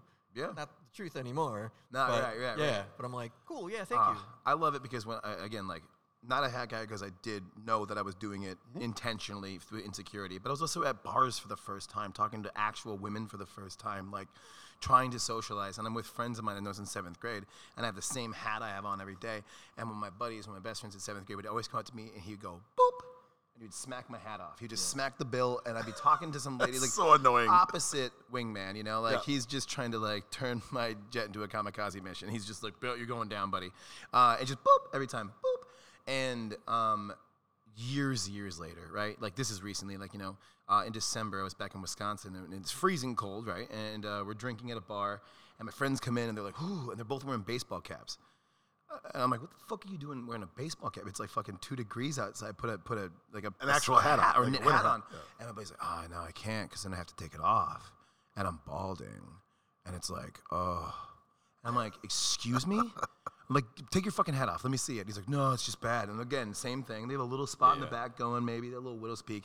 And I'm like, who are you trying to impress? Like, we went to this very same bar when we were 21. I was talking to actual people that I might have been interested in and attracted to, and they would walk up to me and smack my hat off my head. I'm like, you're married. You have three kids. You have a mortgage and you're gonna, gonna keep your fucking brewer's hat on because you're insecure about the one bartender that has worked there since then that we've known and you're embarrassed? Like, what is happening here? So we were hanging out talking, and all night long, I'm like, boop, boom, smacking his hat off. boop. He goes to throw darts, boop. I'm like, how's that feel, man? You like that? Yeah, exactly. and now you're a grown person and you have respect and you have a family and stuff, and you're still like just as insecure as I was when I was 19. It's Oh, a one of the times you, know? do it, he sees a hair feather down through the light. she starts crying. Just as the, the theme for Forrest Gump starts playing. Like, That's way better. I was gonna say Charlie Brown, but I like that way better. It's like uh, it's like an untidy house. You're the only one who notices, dude. Yeah, You're man. the only one. Like the the stack of newspaper. No one fucking cares. Isn't that You're interesting, Gonna be though? all right for a while. We all do that about insecurities, though, right? Oh With yeah, a certain outfit. I or use that whatever. analogy frequently because when people like comment on a certain like, oh no, sorry, there's some stuff in the back seat. You're the only one who notices it. It's like an Yeah. untidy house. No one fucking cares. Yep. No, I actually, I, I try to do the opposite. Again, swinging the pendulum the other way. Like someone gets in my car and I'm like, "You're welcome." yeah, there's a little bit left in that uh, Taco Bell bag if you want to get at it. I uh, I got lectured. I will say, uh, a good friend of mine, uh, also one of the funniest improv comics I've ever met in my life, Zach. oh, thanks, man. Oh no, okay, Sorry. sorry. You meant somebody else. Yeah, okay. Uh, the the that. week that I shaved my head, uh, again, I, I honestly, it was partly for a Halloween costume too, but it was really because I just wanted to see how it looked. That's wrong. And uh, I was talking about it, and Zach was next to me, and Zach and I went to college together. And uh, Zach started freshman year with a giant, beautiful mop of hair, and uh, by the end of college was bald. Sure. And uh, he he leaned over to be, I don't know, seven or eight Grand Marniers in, and was like, "Have you ever?" Uh, have you ever been standing at a street corner next to somebody in a wheelchair and looked at them and been like, "Man, my fucking feet hurt"? And I was like, no. And he goes, Can you stop complaining about, or stop talking about how fun it was to shave your head? Because I would give anything to have my hair back. Oh, and it went away. And Oh, it just man. sat with me. And Wow. like I was like, okay, yep, hey, you got it. It's a little dramatic I to know, compare the two, but, but, I understand. I again- understand the, sen- the sentiment. Eight eight Grand Marnier shots in at Oh, Next yeah. Industrial. So Oh, yeah, we're fair enough. you know, we're probably That's half a 20, bottle. 20 ounces in Yeah. solid. Who's gonna tell him that's how he lost his hair? exactly. uh, but, but that was like that was it. It uh, it also put it in perspective for me. Like, baby. hey, but now you know, like I it. I mean, it, it's a race to the back on both sides, and uh, I can still do some things with it. A race to the back. And uh, yeah, and I was listening to uh, this band that I really dig uh, called Spanish Love Songs. They're just a fucking killer ass punk band, and one of the songs has this uh, has this line, and I just I brought it up while we were talking, but uh, it was I don't want to be depressed. I want to find a haircut that fits me that hasn't been co-opted by Nazis.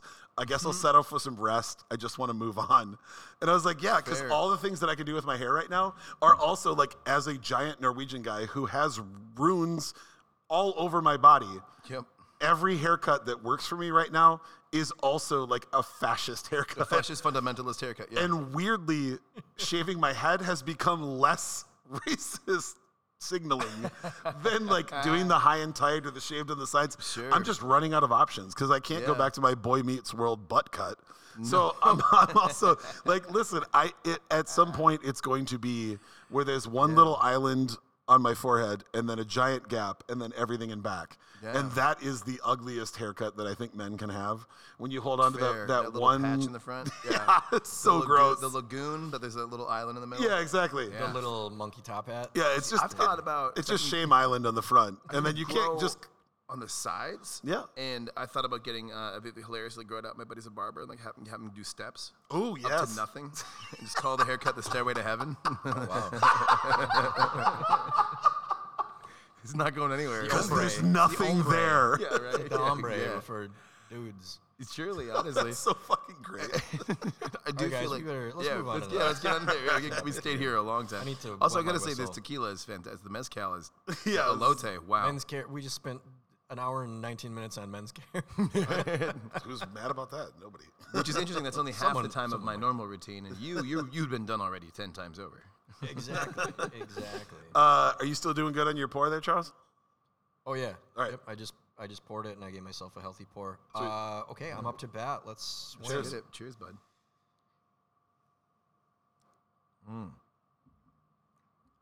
Charlie is completely naked now. Just want to let everyone at home know. Well, I mean, up. he's not wearing clothes, but because of his personal Right. sweater, he's actually still Very fully clothed. Human loofah. Okay, so we all uh, love in this room entertaining people, making people smile and laugh.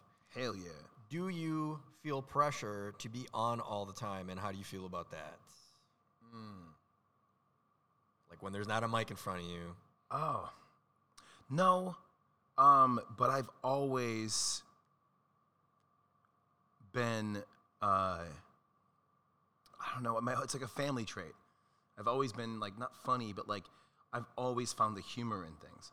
And it's very much from my mom and a few of my sisters and there was a lot of uh, trouble in the house at times, very serious situations that we went through. And uh, to delve too deeply into the dark here, but there was something about humor, obviously, that, that just broke so much of the tension.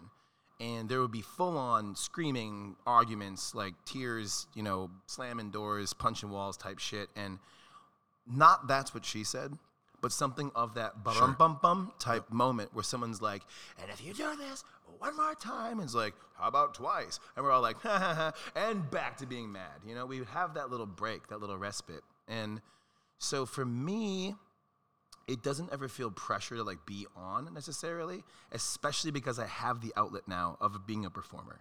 I think before I had the creative um, uh, freedom to, you know, literally be on stage and like let the valve open and let myself Yeah. have permission to be funny. Um, now I don't feel the need necessarily to be funny, but then I also truly believe that everyone is at their funniest when they're relaxed, when they're with their friends. And so uh, my approach essentially on stage, especially with my stand up, because it is just mine and it's just me and them, I try to treat everyone in the crowd like I'm, um, I'm, I'm they're my friends in my kitchen at the end of a party Yeah. because we're riffing, we're having a fun conversation, it's back and forth. There's no pressure to it so much as um, let's just have fun here. Yeah. And uh, so, yeah, I, I don't feel the need. And I've definitely, I was talking to somebody about this last night because I just did a comedy show last night, and someone after was like, kind of made the joke, hey, you don't have to be on right now. And then someone's like, he can't, really? he can't turn it off, you know. And they're trying. These are compliments, and I was like, that's great. And then I was like, oh no, I'm not riffing. Like, well, is this your new material? And I'm like, why should I be writing this down? You know, and then good. someone else laughed, and I'm like, "Did you write that down?" I'm like, "I should write down, I should be writing this down." And they're like, "Yeah." I'm like, "I don't, I don't think you understand comedy the way I do either." but like, you know, maybe you're right. It's very meta. I don't Yeah, yeah, I don't it's it's super gonna meta. Um, and um, yeah, now it makes you. Now that I'm saying it, maybe I do want to do a whole bit about that. But uh, You'll owe Facebook money if you use that word. yeah, right. yes, someone's gonna do it. He's not getting paid.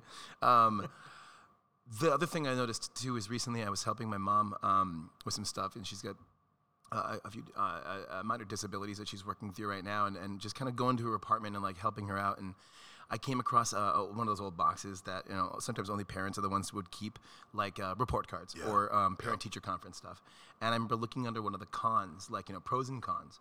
And pros was like you know uh, joyful person, like enthusiastic, like um, uh, you know um, excited, positive, whatever. And then the cons were all the things on the cons list are all the things that get me paid now as a comedian. Yep. Distracts others, makes jokes of everything, um, uh, pro- uh, procrastinates, you know, like um, wants to be the center of attention, Yep. um, interrupts people. and so, I mean, that part, I'm like, I'm working on it. Um, but I looked at that as like e- these things that as a kid, you're like, that's a problem. Um, I didn't have the proper um, place again to like put that energy. And I will, I will say this: that there was a, a 10th grade teacher, um, Mrs. Reichart, who I'll never forget, because she knew I wanted that attention. And she knew that I would be the class clown or be the problem. And I wasn't the class clown in the cool way where I'd like make a fart noise and everyone's like, oh, he's at it again. I would like say something like a pun or whatever. boy. Yeah, I'd be like, I'd do a quip and like everyone would be like, shut the fuck up. like, we're trying to learn about Oedipus Rex. You know? And I'm like, all right. Um, so I remember she said something like, if you come to class at, at the beginning of each class, we do like a five question, you know, quiz on the reading we just did. So if you come to class and all five days in a row this week, you get all of them right, you can do five minutes at the end of class on Friday. You can get in front of everybody and do whatever you want. That's so amazing. And I Those are did. the best teachers. Great, Yeah. truly great, Life changing. truly. And the greatest part to me that It's I like think back on to that the now, individual, you know. really Like, reaching out, and also I, how can I get through to this kid? Yes, and quelling the qualm uh, that, that was of happening. You know that, that I was I was gonna be an issue, but then I had focus, then I had energy, and I was thinking all week about what I was gonna do. And I shit you not, I get up there, and it's Friday, and it's one of the last classes of the day, so we're all excited anyway. And I fucking froze. I had no idea what to do. I was terrible. I was uh, um, so uh, mm, um, I of doing weird voices, like "Ah, uh, and then I started doing Cartman because you know, always a hit. And um, you know, and I had no idea what to do. And I now I remember her smiling, and it, it it felt supportive. But I look back on that now, and I wonder. She was like, "Yeah, how's that fucking feel, kid? Exactly. How's that feel to be in front of these fuckers for five minutes? I do this every day. Every day. There are thousands of you, you know, and I have such respect for that. But to be fair, um, yeah, there was that sense of like a place to put that energy. Uh, allows me to have the freedom to not feel like I need to be on necessarily, and um, yeah, that's a very long answer, but yeah, that's uh, that, that's really kind of what sums it up lately for me. A- And, uh, I think the times where you try to be funny for anyone, Miserable. eh, miserable, and it's a terrible cologne that everyone knows the smell of. It's, a, it's the Axe body spray of humor. yes, exactly, dude. Double bits to chesty. No one likes that. No, no, No one Yeah, likes that, that. literally is exactly them being bad at trying to be funny and smelling even worse. Um, That's why it's so hard to be funny on purpose, right? Like, right? yeah, that's Yeah. not just anyone can fucking do that. I think you have to give yourself permission. Yep. And a lot of situations give us permission to be funny in, but a lot of them do not. Correct. And I've had to hardline myself sometimes, like, don't say this right now. Because it is A, fucking hilarious. But B, the person that I am interrupting or the thing or the moment that I'm not giving respect to by making this joke um, has a holiness to it to some people, or it is a very serious thing. But nine times out of ten, I'm going to do it. Yeah. Especially if it's a friend I love or something I trust. You know, if you're sharing a trauma with somebody, because that's how I cope. But it's not how everyone copes. Correct. So sometimes it hurts, and I've seen people pull away from me when they're being vulnerable because I crack a joke. And my way of showing them that I'm listening is to crack the joke. It's not I'm flippantly listening to what you're saying. It's I, I think that what you just said is fucking crazy that you went through that. Also, here's this other funny thing that who would say that because I'm paying attention. And mostly with good friends, they're like, God damn it, you know, and they laugh, we take a brief respite, and then we're back to the seriousness. But some people I have definitely hurt or lost as a close friend, uh, at least at that level of vulnerability, because I compulsively felt that urge to like crack that joke. Yeah. And so those are the moments I try to catch. So it's more about for me when not to be on Yeah. than it is about when I need to be on. Right. I guess that's a weird way to put No, it. no, no, but not at all. That yeah, that makes a I- I lot of feel you, sense. yeah. and that yeah, tracks. yeah. I for me, uh, I catch myself doing it. I I don't mind like when I'm with strangers in like a work environment. I know that that's kind of what's expected of me. Yeah. and part of that is something that I really enjoy. I don't feel burdened. My problem is that is when it's a hybrid. Right? Like when I'm with my wife, I don't feel like I have to perform. When I'm with the people that I love the most on earth, I don't feel like I have to perform. But when it's a hybrid of when I'm with a lot of strangers, but also with my wife or also with a good friend, I have trouble navigating that because being on is how I get people to like me. Right. And that's, I, I, I don't feel bad about that. Like, I think that it's a really easy way to navigate instead of trying to like walk through a minefield of like, well, what do you like? And do you do this? It's let me read you a little bit and then I'll echo some things back to you in a funny way. Mm-hmm. And then we'll push down a bunch of barriers that would have been there that we would have had to go through one by one. Mm-hmm. We can push all those down, and then your guard's down a little bit because you're laughing, and then we can kind of get there. What I don't like is when I can't stop myself from doing that when I'm I'm the supporting actor, when it's my wife's thing Sure. when she is the star. I hmm. I have a tough time navigating that, and I've, and I've gotten better, but I'm not good at it. Right. Like I'm still I still feel like a novice, and that's for me that's the tough thing to navigate because it's it's also something that I'm really good at, and I don't feel bad Yeah. saying that. I think that that it's acknowledging a talent that I have that I can make people feel like you've known me for a long time by finding things to connect to and then making jokes about them where you're like, "Oh, this guy gets it. Okay, Yeah. so he's cool." That's not always supposed to be my job. When the connection is my wife, that's where I feel like I overstep.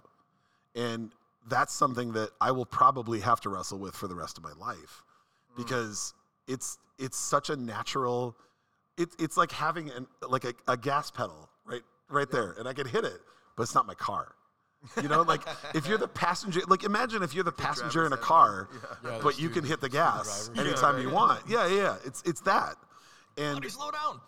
and that's that, that's tough because I'll I'll like almost have like an out of body experience where I'm watching myself do it, and it's like yeah, but like I also can't stop the bit. Like once I've started oh. this joke and I see people feeding into it, Oh yeah.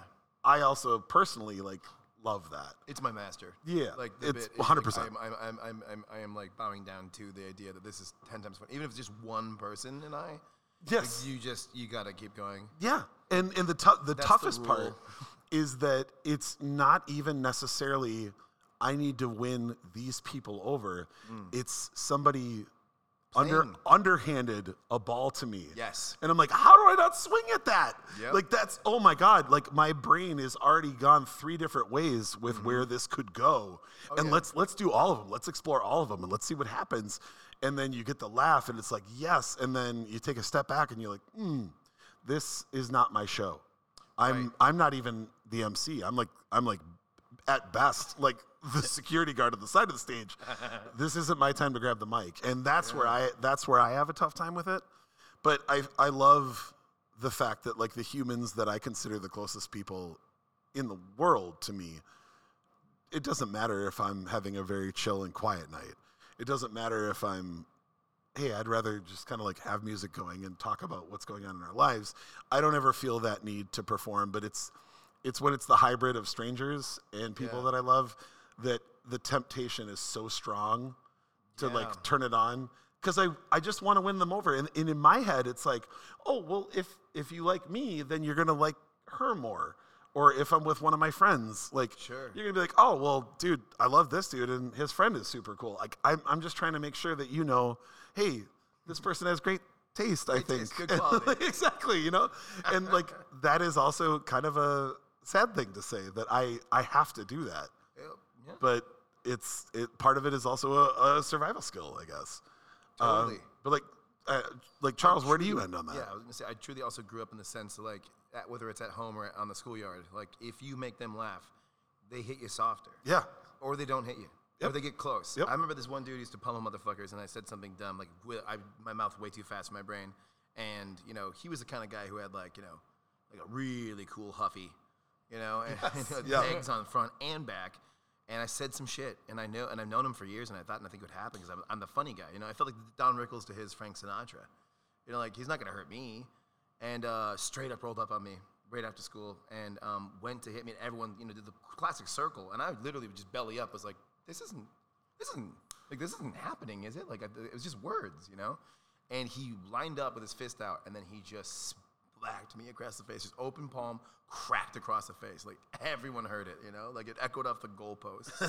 and I just stunned, like looked at him, and I like ran home crying, you know, like a little baby, because I was. I was fucking ten or eleven, you know, and that's not great. I, I also like not to get into the fucking whole Will Smith thing or whatever. Like it's been done to death, but but I don't I don't really believe that words should equal violence ever. I don't even know. sometimes some violence doesn't equal even equal violence, but that's just a personal belief. But especially words, especially comedy, shouldn't equal violence on a human being or body. But that time in the stakes of the, the, the, the animal kingdom of you know middle school, that is what happens. Mm-hmm. And I learned that. But then finding out and thinking back, like he could have just beat my ass, but he slapped me across the face because it was kind of funny what I said. You know, like it was it was kind of funny. Met that dude years later, actually in my hometown. Went back to a bar. He brought it up. Hadn't spoken to him No shit. Yeah, it was amazing. He was he he did the thing. He was like, "Hey man, what's up?" I'm like, "Dude, good to see you." He's like, "You still uh, into like uh, like uh, like uh, theater and shit and like performing?" I'm like, "Yeah, man."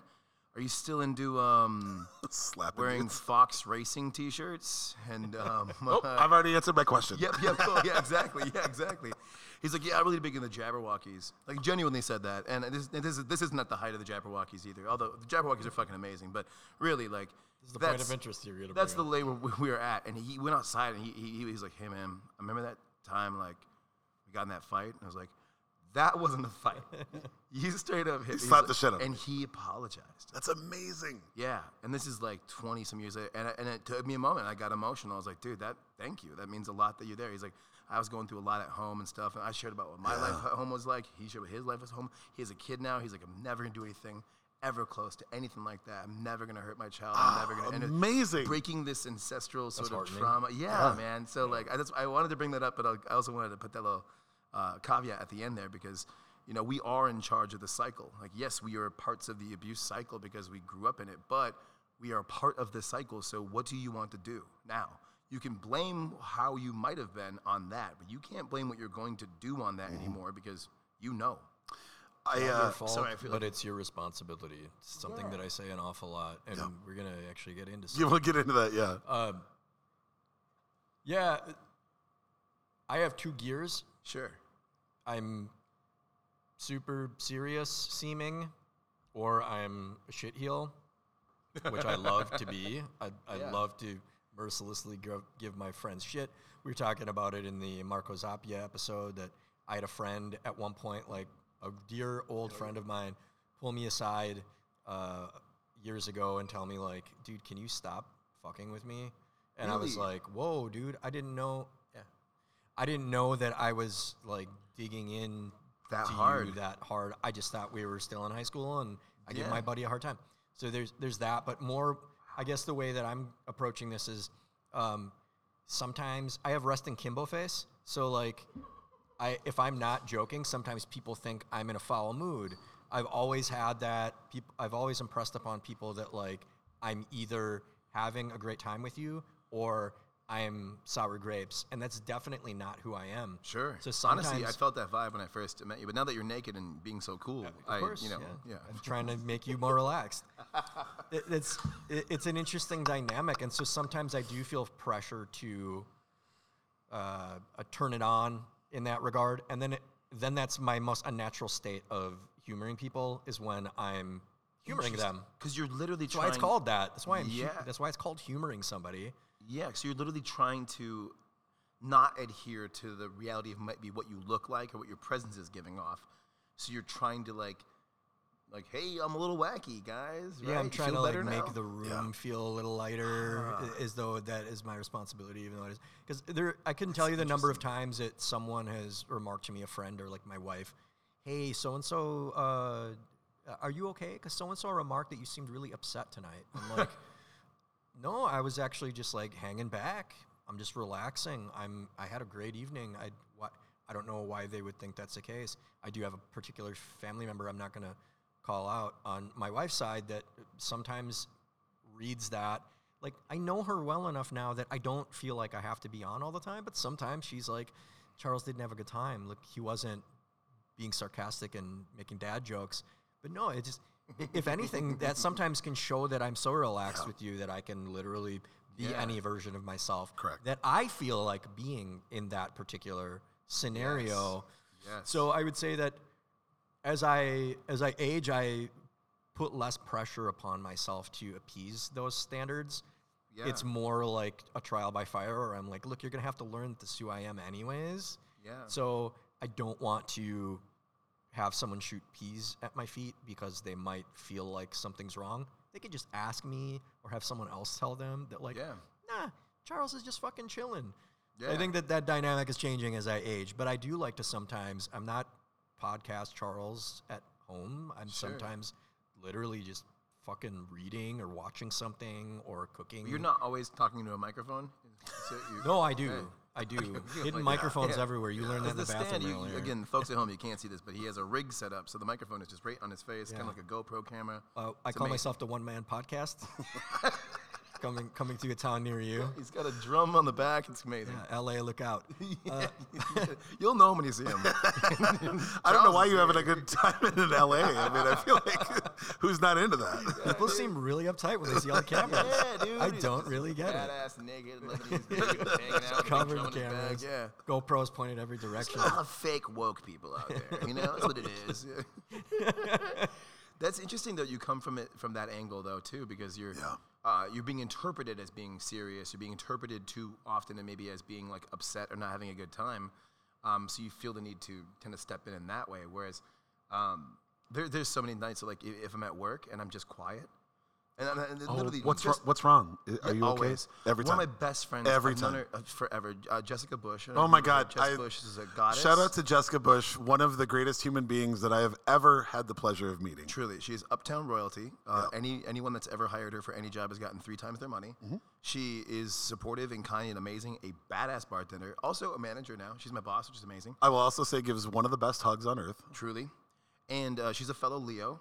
You know, she's, Yep. a, she's Oh. a lioness. I'm a lion. We we were, we- we've been so tight for like so long. We've worked through three different jobs together. We've opened restaurants together. We've seen each other grow in so many different ways. And again, like like literally best friends. And just like last week, I'm at work and I'm just quiet. You know, uh, kind of hungover, kind of whatever, kind of in my head. And um, just you know, cracking a beer and like pouring something. And she goes back to the tap handle. She looks at me and she goes, "Hey, um, are you mad at me?" And I looked at her. I'm like, "What? Wait, why?" She's like, "I don't know. You just, I don't know. Just like, every- like we're good, right?" I'm like, "Dude, yeah. Why? What, what, sorry, what did I say?" She's like, "Well, nothing." Yeah. That's why. And I was like, oh, dude, I'm Exactly. sorry. Like, I, lo- I'm like, I fucking love you so much, and I would never like. It's that moment of like, okay. And even that person who knows me so well is just like, something's got to give. And I'm like, no, um, half a bottle of tequila gave, and last night, and I, yeah, and a couple of white claws. So I, uh, just wasn't present, and I wasn't cracking again dad jokes. I wasn't. Um, you know, schmoozing necessarily. Like I would go to the guests and be like, "Yeah, all right, guys, you have a good ass time. All right, cool, enjoy. Hey, play some Galaga, try to beat my high score." Then I turn around like stone face, like back to eating my breakfast burrito. And she's like, "Are we okay?" I'm like the foundation of our friendship. I'm like, dude, I, I love you forever. Like, Yes. But I get that. Uh, I get that in a, a different sense. Where like whenever I ever I am quiet or I'm down, everyone's like, "Uh oh, what's going on?" That's that's real. There's a link. Um, there's there's a wrinkle on the other end for me where if I'm being a merciless shitheel and I know what I'm, the things that I'm saying are funny. Sometimes it encourages me when other people just stop laughing. Oh yeah. I did it. Oh. I did it after the Petit Leon dinner with my family. I we were in love the Jeep. that moment. I was fucking riffing, and everyone was like, "You could." The, no one said it, but I was getting tele. I was getting the telepathy, like, oh, "Shut yeah. the fuck up! You're Shut done. the fuck up!" But I was drunk, and I just kept rolling until the moment I got out of the jeep, and I was like, "Good night, everybody." and I was like, "I was like, everyone hated that except me." You took the microphone that you have rigged around your chest, you dropped it. Yeah. There are definitely still times where sometimes it's them for, all off. sometimes it's for me too. I, I have to say with the on thing, sometimes it has to be for me too. Like I, my brain will not let it rest until I get it out. I have to, I have to vomit it out. And going back to the teacher that you were talking yeah. about, I do just want to shout out. Uh, I've talked about him on this podcast before. Uh, my high school principal, Rich Melvin, uh, Rich, let me where you at, Melvin? let me he fucking let me and my friend Jaron, uh, who's the reason that we've recorded at the P&A Hall num- numerous times. Uh, he let us do the morning announcements at school for No. an entire year. Year? And we had to write multiple apology letters because of bits that we did to different people in the school, and they still let me do it. And knowing him now, thanks to social media, and actually being able to talk to him, and we've had beers at a bar Oh, before. that's cool. That's adult. He knew that where we were coming from wasn't malicious. Mm-hmm. And like you said, I think he recognized I need to let these kids have an outlet. yeah. And it because of that, we became so much more involved in our own school Yes. because he was letting us be ourselves but like be a part of that and I, I know that a lot of people don't have that experience and that's why i wanted to call it out like if you've had a teacher out there uh, that did that for you going and finding them is one of the greatest experiences ever.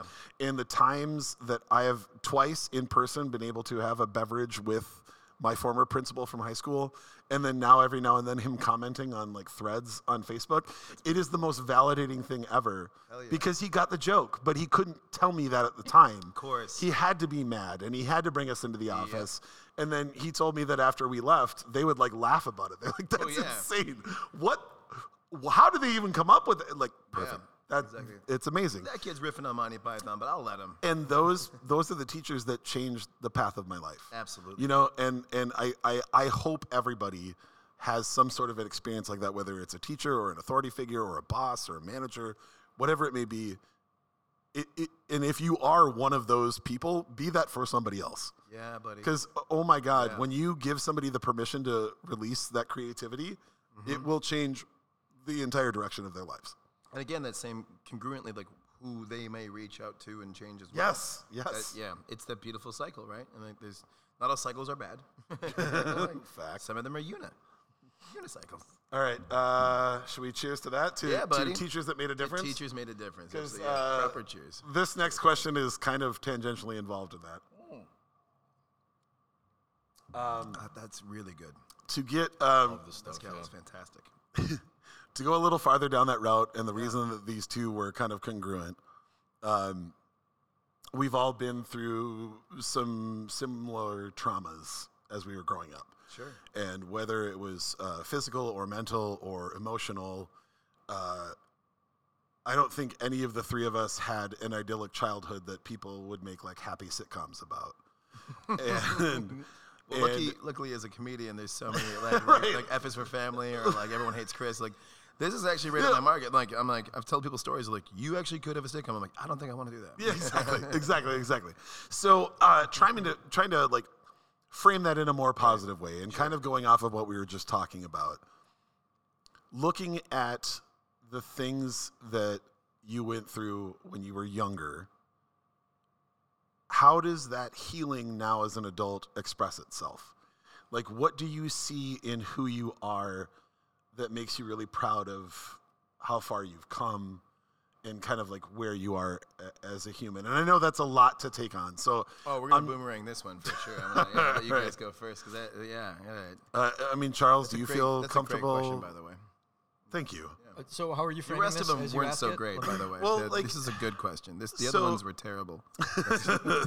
so, as the first good question of the evening, uh, I was trying to figure out like this is a hard question to, to word too, but like we all went through a lot of shit in our, our childhoods, Right. right? And it's not the same. All three of our stories are, are wildly different, right? But here we are as adults in late 30s to early 40s, right? And I think that there is a really beautiful success story in how we figured out how to navigate the trauma and then the healing and then building that into like who we are, right? So, Charles, uh, so MJ can kind of think about this one a little bit. Like, Charles, how do you see the positive side of who you've become in reference to what your childhood was? I'm gonna. This is interesting. I'm gonna. And, and been- frame been- that however you want too. Like Okay. thi- this is a very Yeah. big and a very weighted question. Sure. I've actually been struggling with whether I want to be vocal about a thing that's happening currently in my life. Uh, and I think that it's fucking ridiculous that men have to be hesitant about this particular element of my life. So I'm just gonna put it out into the ethos on a public recording that is listened to by thousands of people. I'm in therapy. I'm in therapy. Amen. Hell yes. Uh, it's Beautiful. something I feel like I, I spent my entire adult life, like a real adult. I'm talking like 30s. That I barely even fucking qualifies if I look back on my life probably in 20 years. Writing the ship on my own, and I think I've done a very fine job of that. However, there are things about us that we cannot control, and mannerisms and behaviors and uh, communication deficits and, and things of that nature that become such a part of us because of our formative years, our upbringings, our childhoods, that um, have effects on us that we don't necessarily recognize. And I sort of made a commitment to myself. I'm married. I just turned 40. That, you know what? I need to see what this is about. See if someone can help me untangle these wires that I don't see. They're behind the fucking TV. No one ever looks at them. No one ever thinks about them. Uh, but they're there. I know they're there. And even though I'm skeptical, even now, about the process and how it works, I'm gonna fucking try it. I'm gonna try it. I, I owe it to, you know, I, I said when I started, like, I owe it to my wife, I owe it to my family, my friends. God damn it, I owe it to myself. Yes. Okay? I do. And it's been going really well. Uh, I'm, I'm proud of, proud of sort of the progress we've been making, dredging up shit that I buried because it didn't serve me to think about it. Mm-hmm. So I'd say that never mind all the shit that I've done to make myself a productive uh, and successful human being that overcame some terrible stuff that I definitely don't need to get into. I'm proud that I'm still taking steps that might seem unnecessary uh, because it shows that I just want to keep improving as a human being. Yeah. So, man, 10 years ago, I would have never taken this step. 20 years ago, absolutely not. So, I, the fact that I was able to take that leap, take that step forward, and begin uh, this process of, you know, learning more about myself, making connections. You know, we make connections in therapy regarding like how I am and the way I communicate and like weird stuff you'd never fucking think about. These correlations between your behavior and communication patterns that you have as a fully matured human being that may in some way be uh, derived of uh, abuses, tribulations, things of that nature Yeah. that you incurred while you were developing, which makes it so that, hey man, when you can take that wire, untangle it, plug it where it's supposed to fucking go, make sure it's not going to start a house fire, and then figure out, okay, what am, what can I do with that connection? How can I make sure that that wire stays straight? That's like invaluable, absolutely invaluable. And then it's up to me what to do with it. Yeah. I, I can't recommend it enough, particularly if you're a cisgender male listening to this shit. Yeah. Just do it. Give it. Just try it. Even if you think you may not need it, you probably fucking need it. You probably sure need it. And we are told for our entire lives, especially if you're a man of our relative age in this room, if you're listening, you're you know in your 40s or older, or even in your 30s. Don't cry. Don't complain. Don't mm-hmm. like these are things we talk about. Man up. in As if that is a therapy, right? gender specific thing too. Yeah. so exactly foolish. and and it's i think it's okay to say it like fucking say it it doesn't mean you know you're dealing with like serious mental incapacity Well, the stigma is insane. it can be small it can be huge but it's a very worthwhile pursuit we're talking about taking care of our faces and the things we do with our beards and I was such just gonna say that. why do we disregard that part of taking care of oneself? Yeah. You know, you go to the gym, right? You got your beard oil, you're brushing your teeth, you're grooming your body hair with the, you know, the shaver. You guys saw, the, you guys see the five o'clock shadow. Oh, yeah, yeah. It's actually like a ten It's, o'clock. yeah, I was gonna say it's almost Right. all grown back since we Isn't it started this. The moon is almost full because Just in the uh, duration, Char- right. Char- Charles right now, I wanted, you know, I wanted someone else to see the transformation and to understand it. and we're not afraid of it, buddy. We're here Oh. with you. We're not gonna run. Wow, this run. is like therapy. Yeah, it is. a wad is now a wolf, and it's fine. and we're, yeah, we're so here. I, I just want to I want to Yeah. be an, Yeah. an advocate for that. I want to be vocal about it. I want to be able to Good. fucking say it on Facebook and not feel like Yeah. Eh, you know it's a thing that you're not supposed to say. No. Well, the, sorry to interrupt, but like the truth of that is just the idea of therapy. Again, the stigma about it is that you have something that you have to fix. There's something that's broken or wrong, and you have to fix it. Whereas the reality of the uh, the, the like the science of that field is communicating, processing emotions and thoughts. These are all the things every human being that's ever existed and ever will go through. And yet we have this whole like, well, no, no, I don't, I don't need therapy necessarily. I'm like, uh, cool. I'm just gonna, Yeah. just gonna go to a bar and tell everybody about my problems every time. You know, get double Long Island's and just not call my kids for ten years. You know? while not while not noticing the connection of going to a dentist or going to a doctor for preventative care. This- like You this don't is just Yes. take the car to the shop when the transmission goes. right. This reminds me of a there's a great uh, local comedian Brian Miller who I absolutely love, and he said uh, he's like, yeah, the other day I went to uh, uh, went to the dentist uh, and I got a cleanup, and then I went to the optometrist and I got some new glasses, and I went to the uh, therapist, and uh, yeah, I got a, I got a whole uh, rework of my entire uh, uh, body and brain in my head, and from the neck up, I had a whole rework done. That's And, it. Yeah, I just Right. turned the wheels, and everything spun. He's like, took care of my whole head. We can all get better. Like Yes. just be even if you're good, if you think you're good, you can get better. The idea that there's some sort of a finish line that we can cross, get the fuck out of here.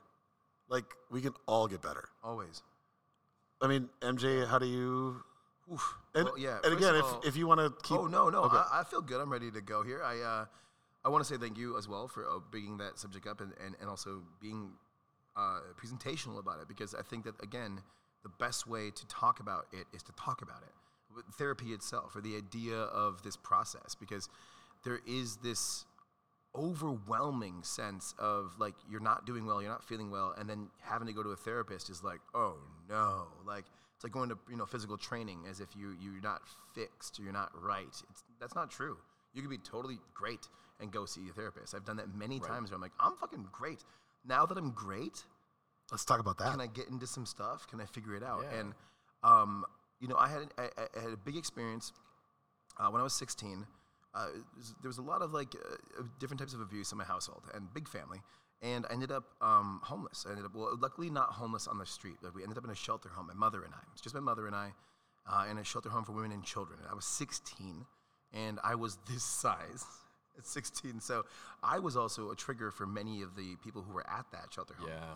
It was a domestic abuse shelter. And here's this man, right, uh, who is big, and um, it broke my heart, obviously, to see people afraid of me, you know, and having to process that. And luckily, everyone at school, um, the teachers and whatnot, again, talking to shout out to teachers Yeah. who knew what I was going through, but knew if they talked about it, if they really pushed the you know the finger on the nerve like a like a like a, like a bad spot in your neck i would i would have just tweaked i would have moved i would have shoved away so they just let me process and i was right then in 16 i was in therapy without knowing it you know? They were like well actually instead of sixth hour instead of like this break i want you to go talk to um, you know mrs lilgy my buddy justin lilgy love the guy. Hilarious hilarious person. His mom works there. I didn't know she was a guidance counselor. Like, I didn't know that was her role there. She was just a really cool person who had a really chill office, and I was just supposed to talk to her every so often, just to check in. And then I just kept doing it over and over again, you know. So I lucked out in that way, and in many ways, I got to process a lot of that as a kid, because like uh, presumably through the three of us and, and many people out there, when you go through something traumatic, you tend to age up pretty quick. Like, and I think that's why I am maintaining so much uh, youthful energy or exuberance. That I, I hear that like I'm people are like, "You're 36. That's crazy. You seem like 20 something." I'm like, "Well, that's because I drink." Like a fish, and uh, but really, it's the sense that like I was forced to grow up so quickly in so many ways that I protect the areas of me that didn't. And now that I'm in a great place, I let myself be a kid because I didn't really get to do that then. Yeah. And I remember it distinctly. Uh, years ago, I was watching a, uh, an episode of Westworld, uh, season one, when it was still good. And um, it was summertime, you know, and I'm sitting there with my partner at the time. All the windows in the apartment are open. And I hear something. It's a fight outside. It's a, it's a guy and a gal just yelling, right? And what, didn't sound violent, but they were yelling so loud. And, it, and, and of course, you know, normally I roll Yeah. drunk people leaving Here we go bar. again. Here we go. I'm like, I'm living in an uptown. It's whatever. um, I had a panic attack. It's my first one, and I never experienced it. So you, the fucked part about panic attacks is when you you never had one and you don't think you're having one, you're just dying. Oh my god. And- and Hundred percent. Hundred percent. You know what I mean? And now I know when I go when I when I experience one, um, that I'm having a panic attack, and then I go, oh my god, I'm having a panic attack, and that furthers the panic. Right. So, but really at the time, it was the absolute worst, and um, we looked outside the window, and they're just arguing, you know, and like he's like hitting his hand on the fucking you know hood of a car or whatever, and she's like, yeah, blah blah blah, and he's like blah blah blah, and they're not being physical, and they're not hurting each other. And they calmed down. It was just a quick little fight outside. They, people just do that all the time. It doesn't mean it's healthy, but it happens all the time and I, my hands went cold. I was shivering. I started uh, weeping. Like I wasn't crying, but like my tears, were coming yeah, down. yeah, yeah, yeah. And I remember my partner looking at me, and she's like, "Like, what's going on?" Because Maeve just gave a really badass speech about having female autonomy in the world of Westworld as a robot and as a woman, as and as the Western culture. She's like, "You love this." I'm like, "I do. I don't know what's happening," and I freaked out, you know. And I remember I had to like lay on the floor of, a, of this apartment and just spread myself as big as possible to feel Yeah. big and, and Yep, age. yep. And that And also probably to feel it grounded. Too. yeah, yeah, Something needed to change Yeah. physically for me Yeah. at that moment. And again, she was like, "Nothing's happened. Are you okay? Like, what's happening?" And I couldn't explain myself, you know. And then, of course, you know, like after, um, you're like, "Oh shit, yeah, I yeah, had a panic attack." And so I went to, to therapy then and realized that that was a trigger from my childhood. That is something that I had heard a million times since I was a kid. People arguing, people leaving a bar, people being drunk, couples disputes. But there was clearly something still there for me that I didn't even acknowledge. Yeah. And the greatest thing that I realized is that I get to deal with that now Yeah. because That's I beautiful. am an adult and I am me and I have support. I have a loving group of friends and family and I have my own mental awareness and emotional IQ and I have all of that now. So I get to deal with this shit that I didn't deal with then. It's not even that necessarily uh, you said buried because it didn't serve you and that feels very much like it. But to me, I even thought I processed it fine. Right. Like I was like I was kind of that kid, you know. I was like, you know, I'm at good. 17, we're back we're in an apartment. It's just my mom and I. think that and, too. Yeah, and you're just like, I'm like, I handled that whole thing pretty fucking well. Like my stepdad didn't, you know, my mom didn't always do her greatest in that, but but one of the most amazing people I've ever met in my entire life is my mom. I know people have we have biases because they're our parents, but like literally, you know, you get old enough, you get to meet your parent again as a person. Right. Totally. And it's one of the Oh my she's one of God, that is greatest such- fucking people. Hold on. Say that again because that is Yeah. such a fucking real thing. Yeah, if you get old enough, and you, if you're lucky enough to know your parent, you get to actually meet your parent as a person, not just as your mom or as your dad or as your, your figure. You get to really see them. Yeah. And the things that this woman does in her life and the things that she's instilled in me, I, literally, like I wouldn't be half of the person that I am. I mean, also I wouldn't be a whole body at all because she literally formed me inside of herself, which is crazy. She made my circulatory system, my magic. eyes, everything. Um, but there was still this moment of like, oh, I, I needed to deal with all of this. And it was this beautiful release of like tears and awareness that like I could look back and not even realizing that I've been running. I could look back and see these mountains in the distance and be like, holy shit, look at those fucking mountains. They're huge. sir. and look how far away I am from them now. And now I can like go through my photos and look at those mountains and my trip through them, you know, in a way. Um, it's a loose metaphor, but No, that's beautiful. I, I'm, I feel that I guess to answer the question, the thing that I'm most like excited about or proud of is the fact that I get to process that now, and not everyone gets to get there, and not everyone gets out of those situations to begin to process that. So, Right. um, I have to give love to those people and who are still in the struggle, and, and we're all still in the Of struggle. course. But like you said, you can always get better, even if you're good. And yeah, I think that's been the greatest thing for me lately is being able to be vulnerable and be emotional and acknowledge that that's where it's from. And here's the thing. There's a lot of bullshit enlightenment out there in people and pseudoscience, whether it's, I'm not going to rage about like TikTok and Instagram because there's real people trying to say some really good things in this world. But there are Essential oil people soap who- bars. Yeah. Right, precisely. I'm gonna get you one, by the way. You're getting the Dr. Bronner soap bar. Like I put it in my brain already, just so you know. 18 in one uses, peppermint. You're gonna love it, buddy. Um, you look like an honest Amish. I believe you. It's coming, buddy. Yeah, you know me. No electricity for this one. Uh, by the way, yeah. Should we write There's no down? electricity in this mic, right? Just make sure. Should we write this down? Yes. yeah, yeah, we should absolutely. uh, but uh, truly, like the reality that I get to deal with that, and and the reality that there are people who hear certain things that are pseudoscience for them, and they go like, "Oh, I'm this way because of this." Like, yeah, I cheat on my partner all the time because my parents um, cheat on each other. That's just who I am now. Better than a zodiac sign, but still. Sure, but it's still Ugh. shitty, right? And you're like, hold on, hold on, hold on, hold on. You're saying that because you you know why you are the way you are, so you've you've spun the wheel of enlightenment to that point, and then you stop. And you're like, don't want to do any work. Nope. Yeah. End scene. It's just it's just generational trauma that they're just gonna go ahead and be like, well, that's why I am. I guess I'm just a piece of shit. You built know? an excuse, yeah. Precisely. Versus like, I had a friend who who was that way, and he said That's the like it's that. your responsibility part. Yes. And I'm like, do you remember? Think back when you were a kid and you first figured that out that your dad was cheating on your mom. Do you remember what your mom felt like? Do you remember how things were different? How the room was different at dinner? Do you remember? And he was like, "Fuck." And I'm like, "Yeah, dude. Like you're you're you're doing that." you became the villain in your own story by choice. Yeah. And then it's kind of like, well, uh, uh, there was a villain in my life too. And you're like, The well, yeah, villain- dude. There's all villain villain. origin story. Yeah. Yeah, like what do you want to be here? What do you want to keep doing? And so I still give love and respect to those people though because they are processing Yeah. and they're working on it. But I really hope that everyone keeps turning that wheel of enlightenment and just keep moving towards it. And I think obviously one of the greatest and one of the only answers we have is therapy. And this idea of uh, processing and expressing yourselves to a professional, not just your friends, not just your bartender, even though we've all dealt with that, uh, to a person who can actually see this and hear this. And they're not all going to be perfect.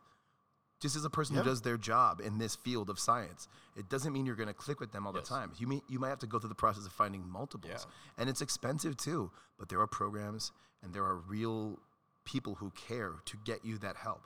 And I really believe that that is the way forward for all of us. And if you don't have that shit, reach out to a friend or you know, fucking find me. I'll listen. I can't give you good advice, but I'll listen. Or I could try. Oh, well, yeah, well, you, know, know, I mean- you've heard us. Yeah. we're gonna try. That's we're all- gonna try and you talk. yeah, I, you know, God. Yeah, Ben. What do you? Yeah, come on. Well, Lay like, on I. I, I still can't. The the meeting your parents again as adults is is a wild thing, and I'm my brain is still reeling thinking about that. I also want to say caveat. I'm so glad we're taking longer talking about this than skincare routines, That's fair. That's fair. especially as as men. But really, Um, like, I'm so glad. for for me, when I was thinking about this question, uh, like this this was obviously my question. So I was thinking about it as I was putting this together in my head, and the thing that I kept coming back to was that kind of going back to the last question that we were talking about, which I had no idea that that Charles was going to write, but was that idea of being on or or not, right? Mhm. I did not. I don't know how to phrase this. Like, I was alone a lot as a kid. I, I am the only child of my mother and father, and I was gifted two adopted brothers when I was 14. But when they showed up, I had already figured out girls and sports and everything. And I didn't want to be an older brother at that point because I, I just hadn't had anything. I had been a pretty lonely kid, and what I had started doing was was trying to find the affection that I craved in anything that wasn't my own home. Mm. I just wanted to feel like someone like loved me and not like said I love you, but like actually loved me, like wanted to hug me, wanted to hold on to me. And that sadly expressed itself in sometimes positive but sometimes negative relationships with women in in my life when I was younger because I just wanted to feel loved. I wanted somebody to say that that they were there and that that they cared about me and when I needed physical affection like that was a thing that I could find, right? And what what I realized as I hit late teens into early 20s was that sometimes the source of that didn't matter to me. Mm. It was I just wanted affection. Getting a fix almost. It was 100%. It was absolutely a drug and um I uh, there was a woman that I I dated for three or four months named Katie, who was a wonderful person, and we were a terrible couple, and our breakup was at a champs. and uh, she literally It's said, such a romantic space. yeah, and and she said, "I think that you're a good boyfriend, and I think that you want a girlfriend, but I don't know if you care if it's me." And that really fucked my world up Yeah. because everything that I had done from the minute I had any personal autonomy mm-hmm. was trying to build as many relationships as I could outside of my house so that I could feel like I I was safe and I was loved and I had I had family, right? And hearing her frame that to me in that way kind of exploded everything that I had thought about myself. And Can I, I- just say she put the seasoning in the sour cream? she for sure did. She she she dropped the waffle fries right on top of that shit. Um, but like, it changed the direction of where I went for the rest of my life Yeah. because what I realized was that I had to figure out how to be authentically like interactive with that love.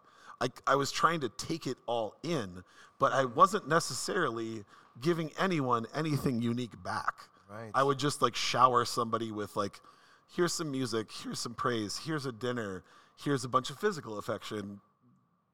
We're good, right? And having to learn that I had to I had to accept the fact that this was a deficit that I still hold to this day. And having to understand that that's also something that I'm capable of because I can turn it on and sometimes don't always understand that the switch is on uh, was a really frightening thing for me to have to actually like like wrestle with, right? Yeah. And atone for. Yeah, and atone for. And like there I mean there are there are a lot of broken hearts in my past because it didn't necessarily matter who it was. It was just I wanted the affection and I wanted to feel that back, right? And as I grew into being uh, a partner and then a husband to my wife, the metaphor that I used was uh, she has a wonderful family and they are very close and they're just really great people. And at one point, uh, a friend of mine asked me, like, how, how is that for you, given your family background? And uh, I, we were at a uh, we were at Spoon and Stable at a at a, a bar here in town, and I had a pint glass and a shot glass, and I said, she needs this pint glass to be full to feel like she's had enough time and love with her family, and I need this shot glass to be full for me to feel like my needs are met. But the problem is that that's also where I'm deriving my hydration from, and you're never ever going to stop being thirsty if Just a shot. with just a shot Damn, buddy. and trying to drill down on that was like how do i grow that glass Mm. and what it what it became to me was trying to find deeper relationships and trying to find humans that i could actually open up to and say hey things aren't great if you drill down i can give you a really five minute course like a really easy five minute course on things are awesome in this world like boom boom boom here we go this is what's going on duh. But if you followed me for 24 hours that was not the case at all Right. and giving myself permission to like I had a tr- I had a tough time with therapy because I would game therapists. I would catch myself fucking lying Yeah. just to try and get them to like Get me. to let- yeah. And I'm like, holy fuck, I'm on in therapy. What am I doing? and the sad part was it wasn't a therapist. It was talking to my friends and actually opening up about it. Yeah. To and saying, I'm really vulnerable and I need to fucking understand. Do you see this? Do you understand this? And it turns out everybody that actually loved me was like, yeah, totally. Like, what can we do to help?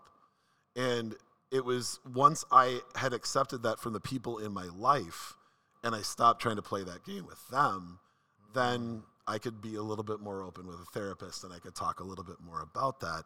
And then it, it, like, it was always tough also not being understood really by either of my parents that, like, the reason that I had so many friends and the reason that I wanted to be around everybody was also because I really do just love affection. like I love giving hugs and I love receiving hugs. Like all of that. That is a that wasn't like just a thing that I was doing. That's something that I really enjoy. And it was trying to figure out how to actually just say, honestly, this is what I want. And honestly, this is what I am. And then all of a sudden, those hugs become more important. Yeah. Right? You know, like I'm lucky enough that today I got to hug four men in my life that are roughly my size. Like that's fucking amazing, right? And I'm so sad knowing that there are a lot of guys out there that can't say that. Yeah. And and knowing that I can like when you walked in, MJ, Yeah. just getting to hug you and say, I'm so glad that you're here, and hearing you say, I'm so glad to be here. Like, that is something that I don't know if 15 years ago would have happened. It would have been some weird, like, Handshake, half grip, handshake, yeah. half pound thing. Kinda Roman grip Look, yeah, you ready to you ready to do this? Yeah. You know, like You would have bag tagged me as I walked in. exactly. Yeah, whatever. What's up, dude? You know, like uh, Charles. I mean, either before, after, or both.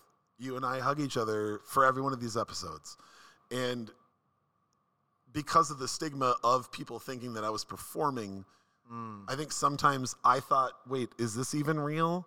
And yeah, it 100% is. Mm-hmm. And allowing yourself to feel all of the feelings and say, "No, I do love these humans, and this is where I derive connection from." That's okay. It doesn't have to be where everybody else gets it from. It doesn't have to be what's written on a Hallmark card in like the the gift section. It can just be I have a different path, but I found the people that I love and I found people that love me and that's awesome. It doesn't have to be like I'm doing this because I didn't get it then. It can just be, hey, I've realized that because of how I grew up, or maybe just either way, I would have ended up this way. I love affection and I love telling people that I feel something for them, and I love having that discussion. I think that that's a really beautiful thing, and giving yourself that permission is a very, very big thing. And it's something that I have felt as a male at 42, growing up with all the 80s movies and all of the sitcoms that I watched religiously as an only child. I think that was a really hard thing for me to shed. That it doesn't have to be for ulterior motives. You can just say, I just really love being around these people, and I love saying that I love being around you guys. Yeah. And that's I I think that's allowing myself to process things and then giving myself permission to be who I am, not as an affect of what had happened mm. or an effect of what had happened, but instead just being this is who I am and Conscious this is what makes me healthy as a conscious choice. Yeah. That that was life changing for me. And that's what's made me a, a better partner to to my wife and I hope a better friend to to the people around me. It's it used to be like am I just doing this because of what I didn't get before? Right. Fuck that. Uh, That's other stuff that I'm also consciously working through. But saying, "Hey, sometimes this is just something that I need and want and that it's okay to need and want things." And giving yourself that permission, I guess, is kind of where I ended on that one. That's beautiful. I'm, I'm, I'm also just, again, to both of you, thank you for being eloquent and, and open and vulnerable here and allowing me a space to be here on this podcast with you and also be vulnerable as well. Um, because it's something that I realize I want to be all the time. Yeah. And, and it is that permission you have to give yourself. And as soon as you do that, not that you're a leader or you're championing something, but as soon as you're vulnerable, someone else is going to be fucking be vulnerable. Yep. Same way, as soon as you're funny and you're in the room, someone else who's funny is gonna be funny. If you're sad, I mean, everyone's sad already. So like, all right, cool, you- you're you're in good company. But I love the image of the cup. You said like the she needs a pint, I need a shot. But how do I make that cup bigger? And I guess Yeah. the silver lining, beautiful nature, and I'm a, I'm an optimist, um, is that the amount of getting filled, like the spirit or the beer or the water, whatever mm-hmm. you might call it, that is infinite. Yep. And that is out there. It's how big you want your cup to be or how much you need is there. But you, you're not going to run out of the amount of love or affection you can receive. And that was the lesson that I didn't I didn't learn until I met my partner. That's and beautiful. it's it's been I mean, it's been an awkward growing phase. Ah. and I'm so glad you answered that question correctly earlier about avocados and weed. because it means you guys can stay together. yes. And um, I'll never trade her for an avocado. Reading the avocado leaves. Yeah. Oh fuck! I need a drink yeah. after that. Yeah, that was, hey, buddy, hell that was a really was good. wonderful and beautiful moment. Thank you Were both. we recording this? I guess. I don't know. We'll see. Hmm. Charles, No, you the want to? power went out again. Actually, a while ago. yeah. Uh, what, first, what are we drinking? And second, Charles, uh, Uh, you want to take her home? the Yuu Baal uh, Pechuga Mezcal. It is the most accessible Pechuga you can find in our marketplace and probably many Facts. others. Uh, not cheap, but Pechugas aren't cheap. It's just nice that you can go to Stinson and go to Stinson and find a bottle of this at any time you would like. Ah, so good. It's fucking delicious. Oh my god, it's Yeah. so fruity and so bright, Yeah, and the- also like smoky and deep. And the mouthfeel. It's like a yeah, buttery Chardonnay almost. Yes. that roastiness, yeah. It's, Yeah. I, I love What's the name again? Yuu Baal, Y U U B A A L. Mm. Great stuff. It's the black and pink label. That's how you can identify that it is the uh, standard Pechuga that they sell. Fucking great. Final topic. Mm-hmm. MJ, if you could only drink one libation for the rest of your life, what would it be? So it could be like Pilsner, Merlot, Old Fashioned. God Basically, you got to pick like, don't try to cheat the system. Just pick like a segment or a type of a s- of a beer or a type of wine or a s- uh, a cocktail or a spirit. I choose a hundred more wishes. All right, All of them. that's a Ooh. great answer. Quam, what about you? yeah, we should wrap it up. Uh, no, um, yeah, actually, I'm gonna. Yeah, one of you guys go first. I have to think about that. one. I, my, I know my first answer. It's probably my last one too, but I'm gonna figure it out. I uh, I I thought about this all afternoon, and I think it has to be bourbon. I there's there's I love like having a cocktail in the quiet hours. My my wife gets up so early for work, and she is so regimented with her sleep. There's usually an hour or two that I get just by myself at night before I go to bed, and sometimes it's just literally like reading or watching something and then going to bed. Sometimes I'll go downstairs. Uh, our dog and cat do not get along, so our cat's in the basement. weird. So right, so I'll go downstairs and hang out with our cat. Uh, I love like a little two ounce pour of bourbon at the end of the night, and part of it I think has been that I've equated that with I'm done with whatever things I needed to do. Going back to my time in the service industry, Sure. like there were times that the sun was coming up and I needed one little present to myself Something for me. before I went to bed yeah, a little Yeah. little one just for me. Yeah. And I also would usually throw headphones on instead of putting like a TV show on it that night because I Did you ever do a hand puppet bartender? what would you like, man? Well, I guess I'll have a bourbon. and I don't know why I'm using the same voice back to it. Yeah. Uh, but yeah, Could it be was somebody else too. yeah, it was I might try that, Charlie. that was always my Damn. that was always my present to myself. Sure. And that was to this day when I do that, even if it's like uh, I have a bottle of Jim Beam White Label, uh, if it's an Elijah Craig small batch, like these are not expensive bourbons, but that was always, hey, you made it through again, everything went well, nothing bad happened. You can just say goodnight tonight, and tomorrow will be another day. That was always the present that I gave to myself. So if I had to strip everything else away and pick one thing, I would hope that that would be the thing that I could still give myself. Mm. Just like a, hey, you did okay. We're gonna do it again tomorrow. And But we're let- talking let's- rest of your life here with I- this question. again. right? So like every every wedding reception you go to, every, I'd- every, every, every backyard party, you're slugging bourbon. I mean, literally. I'm- I'm cool- I'm most happy with most that, too. weddings that I've been to, most backyard parties that I've been to, I have had bourbon. Again, uh, there are there are of course myriad things that I would love to drink. Of course. But if I have to nail it down to one, Mm-hmm. that is the thing that I've given myself as a present more than anything else on earth.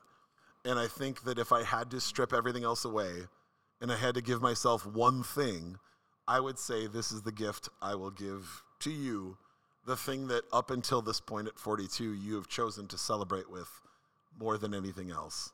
yeah. There you go. That and I, I, you know, I don't. Do you want me to pick a specific bourbon or No. can I? Okay, then with that, I am very happy with that Well, answer. yeah, there's like a myriad of options in that, right? So- Uh, MJ, Oof. Um, I honestly was gonna say bourbon as well to begin with. As you my first can. instinct because it's so fantastic, and I, I think it's also maybe one of the only spirits I have the most knowledge of. and uh, whether it's the origin story or like all the different styles and ways in which it's created. But um, also, though, if I'm going for like, what's the word, road road wear, like how much I can actually do, um, how much I can keep drinking of it and not Yeah. feel like beleaguered, or you know, um, I have become a tequila drinker in truth. Like it's just it, it's something that I wake up and I used to drink a lot of whiskey and, and cider. It was like you know, beer is I love beer. I respect beer. It's a beautiful, beautiful beverage. So much you can do with it. But I'd find myself drinking like a bunch of high lifes and you know some Jim Beam shots, and I wake up the next day and I'm feeling shitty, you know. And and not only am I just hungover, but I'm also processing all the wheat and all the sugar and all the other stuff.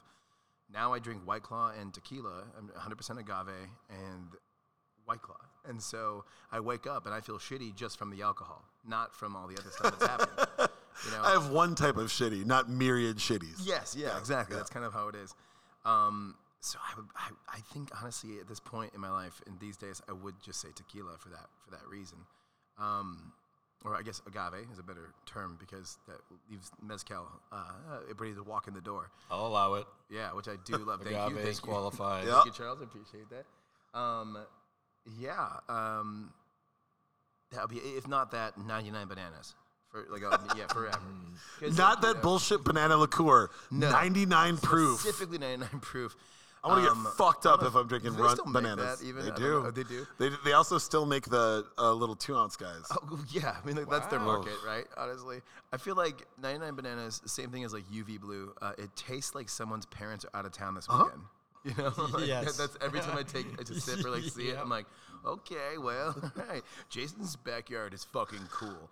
You know, his parents Oh are my not in God. town, and it's fucking cool. Somebody's getting zipper burn on their dick from dry grinding. To harken back to when I did the postal exam, I lived with a friend of mine in Bryn Mawr, and uh, I pilfered his 99 bananas one night. No because, way. Yeah, things were things were slow to start.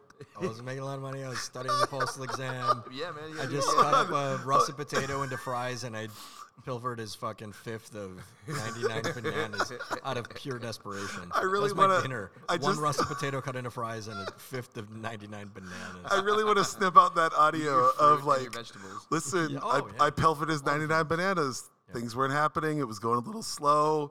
I just decided to go into his cupboards. Like It's I feel like universal. it's universal. Let's We've just say I knew he wouldn't miss it.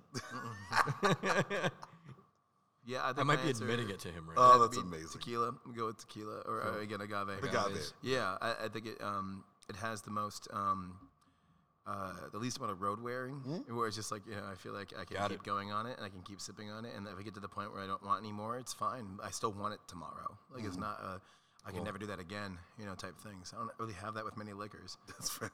Charles, what about you? I'm gonna be a real bougie slut about this, but I, I was kind of presented with this topic in a roundabout way recently, and i- this is different than Desert Island. We did Desert Island. Desert Island, you're on a fucking desert island. You know, you're, the sun's basking upon you. You know, you want pilsner, you want something sunny, fresh, like Pina not- colada. That's me. What's that? Uh, pina colada. I'm assuming Oh, this desert island has a not blender. still 99 bananas. All right, that's interesting. Sorry. Uh, Pina colada with 99 bananas. 99 bananas.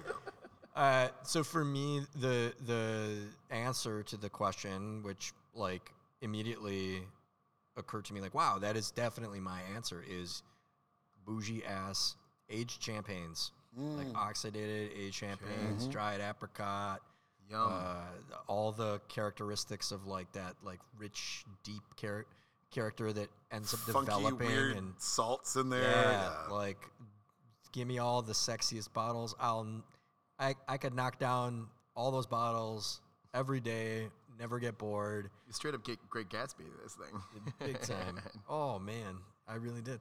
Uh yeah, and and I have a lot of great memories tied to some really wonderful bottles of of those champagnes as well. Uh God, I'm doing it. Guys, I'm doing it. Oh yeah, get in When there. Marnie and I went to French Laundry. We got uh okay, yeah. bottle of the Arpoulion. God, I think his Grand Reserve is tw 2009, and it was just like that rich, deep, dark fruit, like dried fruit characteristic. And when I experienced that, it was uh, very illuminating for me because I never had it to that degree, Sure. and it just almost seemed like the sum of those elements was an entirely new beverage that I had never experienced. and I was fucking obsessed. Like, Yeah. how do I access more things that taste like this? And it ended up being that because I love wine, I love champagne. I'm no amateur som, but I, I I try to access all of the best things that I can find and try to learn more Yeah. as the years uh, draw by. But I didn't know exactly how to ask for that quality because frequently it occurs via just the process of aging. Yeah. Those those qualities just occur to that bottle of wine after it's been sitting there unperturbed for whatever number of years. And the older it is, often the better it tastes. If it was already a good champagne, hey, you're off to the races. And now I actually know how to find what I'm looking for. I can ask my friends. I can ask Paul Hennessy. I can ask like any number of my sommelier friends or, or like really well accessed buyers at various restaurants. Like, what, what should I want? What should I be looking for right now? And now it feels like I, I got this like key to the city because someone can tell me, look for this bottle, and then I can literally try to access it online, buy it, find it at a restaurant, or find out what restaurant it's at. Yes. If I had free access to that, it's almost in that sense also a cheat code because if I could just have that, like it could be given to me freely, like you have an unlimited uh, quantity of these products. Well, god damn it, I will be tearing that shit up every night, and I'll never. I assure you, I'll never get bored of it. I would just like to interject uh, to anybody that listened to Eric Eastman 2.0 episode. Uh, I did reference the fact that my wife and I made a ridiculously amazing sandwich and then bought a bottle of red wine and drank it out of paper cups at a French laundromat. So you can d- judge who actually went to the French laundry and who had the better experience. that said, was you are Guam. you are correct. On I I would love I would love to have access to those funky, awesome, sparkling champagnes. But I don't know if I could do that as my only thing. Yeah. I think I think for me that I would could like I would. I love and adore that flavor probably more than anything else, but it has to be sparing for me. And I don't know if that's like sure. me like I need to like push good things away so that when they come like this, They're, you know, they're a treat. there's more to unpack there. Yeah. Let me just qualify this. Like when I- when you during the pandemic, right? We mm-hmm. were drinking nonstop. Mm-hmm. Probably most of us. I ended up getting into this zone where we were drinking so much that everything seemed like a bad idea. For me, I discovered as a person, I can always drink wine. I Yep. can always drink wine.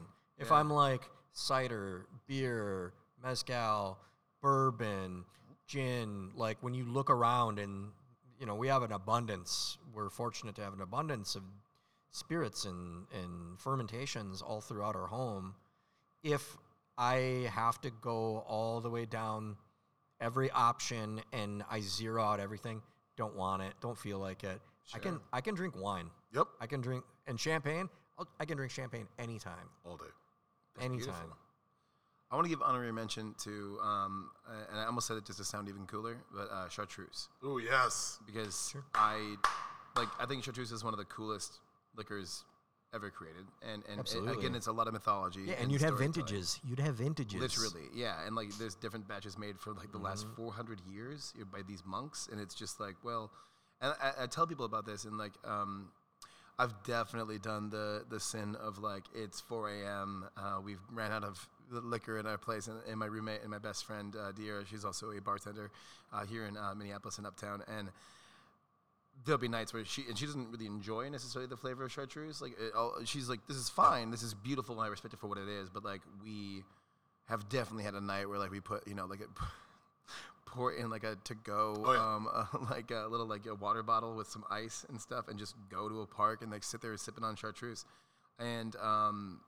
the beauty of that again it's that it's it's that like pearls before swine type thing where Totally. like we're drinking this thing that is like literally no one in the history of humanity has known all the ingredients to this that's uh, To this day, by- yeah. no one knows all the ingredients. Do we, I don't know if you. Uh, I'm assuming all of your podcast listeners are, are pretty affluent, but uh, and aware of their uh, uh, this liquor. But if not, go ahead and Google it. Uh, chartreuse. It's pretty amazing. They tell the story on the bottle, but you can really get into it. way more. But the fact that it uh, has so many different aromatics and so many different flavors, and it's like what, like 120 proof, like 110 proof, or something like that. 110. Like it's insane. So I think that um, that's in there. But again, I couldn't do it every day. I mean, I, it'd be like I could be that guy if I was a teenager. And I had just watched uh, Death Proof. I think that's when uh, that's the Tarantino movie where he like talks about chartreuse, so it's the greatest liquor. Uh, I'd be like, oh yeah, that's mine. That's- that's Yeah, like I'm that guy. You know, like people are like, yeah, we're going to this house party. There's a keg of Hamm's, and uh, there's a bunch of wine coolers. I'm like, no, MJ, he made that pact that one time. He's only going to drink this for the rest of his life. And now it's just chartreuse. Oh, he's so amazing. So He's so different. Yeah, they What named the color doing? after the liquor. and, It's the only. It's the only liquor on Earth That's just- that has a color named after It's it. It's like I'm a black hole of conversation, though. You know what I mean? Like, go talk to that guy drinking chartreuse. Now show all me your feet. Talk about. oh fuck! All right, we should we should pull Yeah, this it's- back into the yeah. station. Uh, MJ, first of all, thank you so much for being here. Dude, thank you for having me. You guys, this has been a treat. Second of all, uh, we're going to link uh, your stand-up special to uh, this podcast post. Hell yeah. Is there anything that you want people to know about that side? Um, I uh, I just I love it, and I hope that anyone who watches it, I hope it brightens your day a little bit. Yeah. And um, it's on YouTube. Uh, nothing too fancy yet, and I hope that if you um, enjoy it half as much as I enjoyed being able to create it and share that with people, then I think you're gonna have a good dan- a good a good time, a good a goddamn good time. um, goddamn I will say this: after walking off the stage that night, I, I truly felt like it was the uh, greatest I could have done, and that's something as a performer that I do not often feel at all. And I'm sure I have notes. You know, every month that passes, I'm like, I could have done this, I could have done that, but the way in which I wanted to do it, I did it exactly as I did, and um, I love it, and I'm happy with it, and um, I hope it just spreads joy.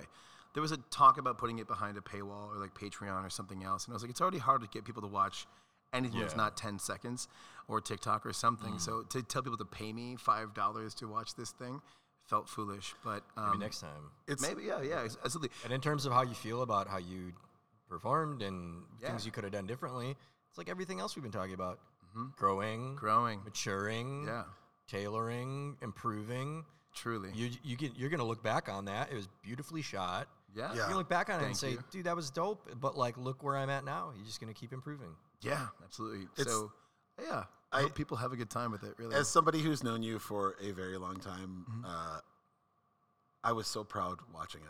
I, I just like, and I'm an asshole about comedy. I would not.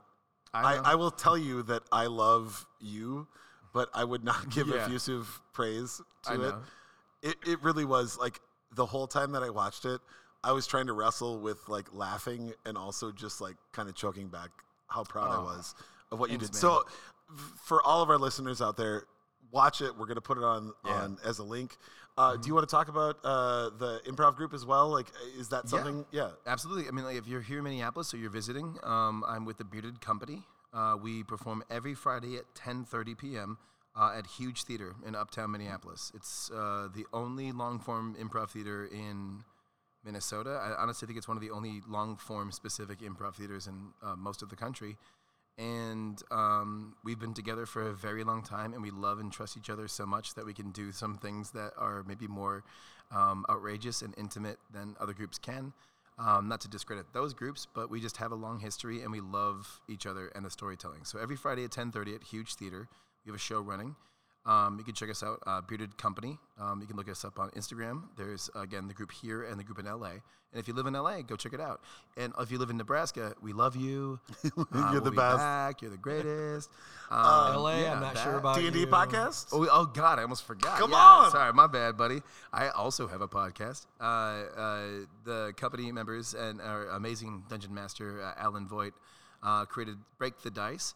Uh, we started this podcast. It's an improvised D&D podcast. And by which I mean, if you don't like D&D and you don't understand it, listen to our podcast because we're not really entirely playing D&D. It's not a three-hour thing. Each episode is four, maybe 40 minutes, and we only use the D20, uh, the 1 through 20 dice, uh, to determine how we're doing. And yeah, Ben's got a tattoo on his arm, looking pretty fucking cool. it's geometrically pleasing. Um, but yeah, we approach it in the way in which, um, if you've ever seen a fantasy movie before, you'll understand what the hell's going on. It's just a fantasy realm story, and it's all improvised, and it comedy is the main point. So if you want something that's light and easy to go through, it's not watching like you know Critical Role or some of these other amazing like you know uh, groups. They're they're going for three hours. They're playing a full campaign. We are doing ten episodes a campaign. Um, and it's just fun and it's That loose. seems more practical. Uh, Yes, way, and that we, it's a, it's digestible. We want it to be fun and loose. And the funny thing is, we're improvising, so we don't write down a lot of our plot points. So people will be listening to it, and like the next episode, we'll do a previously on, and we talk about this really intense moment, and then the whole forty-five minutes, it never comes up again because we're improvising and we're doing it every every two weeks, every one, you know. And so and we they've heard the episode before. We haven't heard the episode before because the way we're editing it. So um, some people are like, "Well, what about this thing? You got this chainmail of earth walking, which means you can walk through the earth. You could have just used that to escape the dungeon." And I'm like, "Fuck, yeah, you're right. Yeah, we could have done that." Um, but it's it's a lot of fun, and everyone that listens to it, we, we don't take ourselves too seriously. Um, So it's like Stranger Things somehow with more hormones.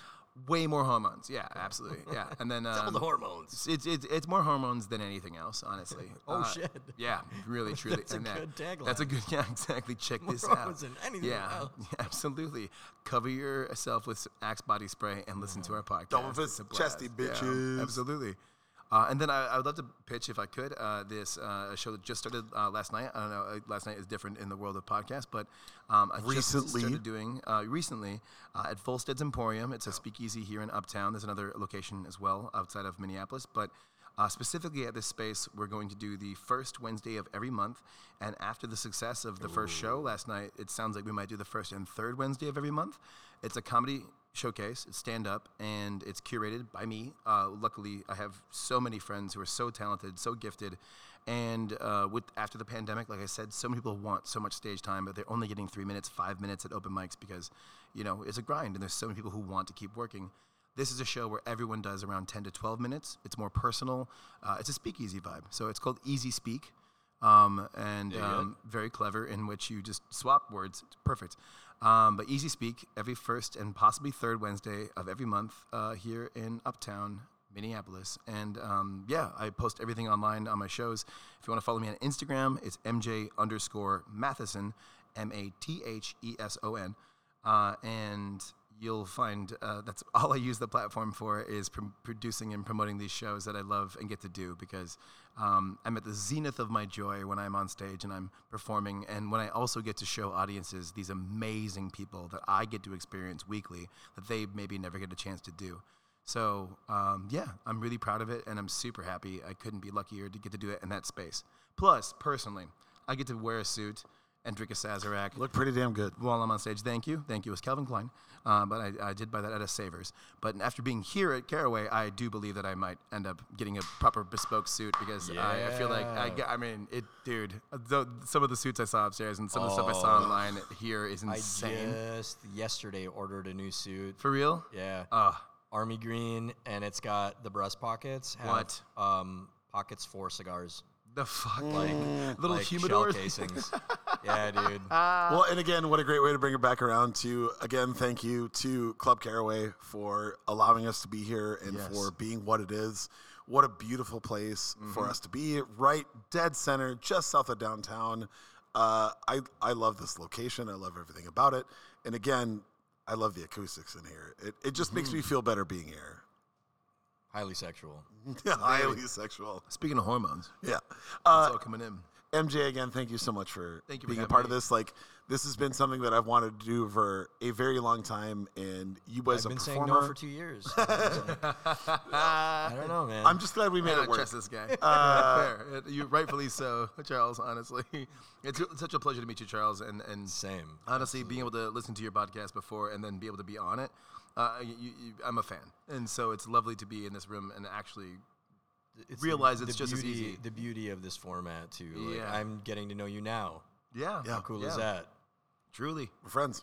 And Yeah. getting going back to uh, when I first met you with our Appleton connection. That's right. We didn't even now. get into that. Yeah. Like it's Mhm. it's just it's it's been a wild and b so fucking amazing to watching to just to watch like you explode and the the arc only goes up. So same, same again, for you, my friend.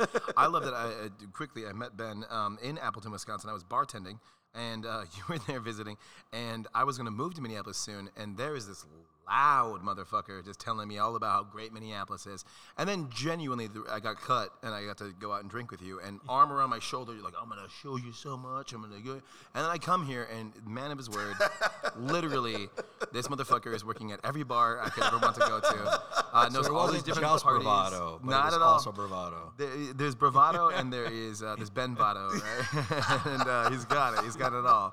So I've, I've felt very, very fortunate to, to have or uh, It gained was you the as an qualm early before the friend. storm. Yes. Yeah, qualm before go. the storm. Yeah. Uh, to both of you, I'm I'm just so very lucky to have you in my lives, and uh, here we go. So thank you We're for all listening. hugging after this, you and you for should go hug- it here. Yes, go hug somebody after We've this. had the power go out. We've talked a lot. Here we go. I'm still nude. Charles is still nude, and oddly enough, not cold. And honestly, let's work on a loofah subscription. Like, we could just shear you once a week, and we could probably we do every three hours. Yeah. three, Yeah, It's exactly. like a Ren and Stimpy episode. By our math, right? Looks at his watch. Uh, all right, love you so much, and uh, you guys. we'll see you next time. Cheers.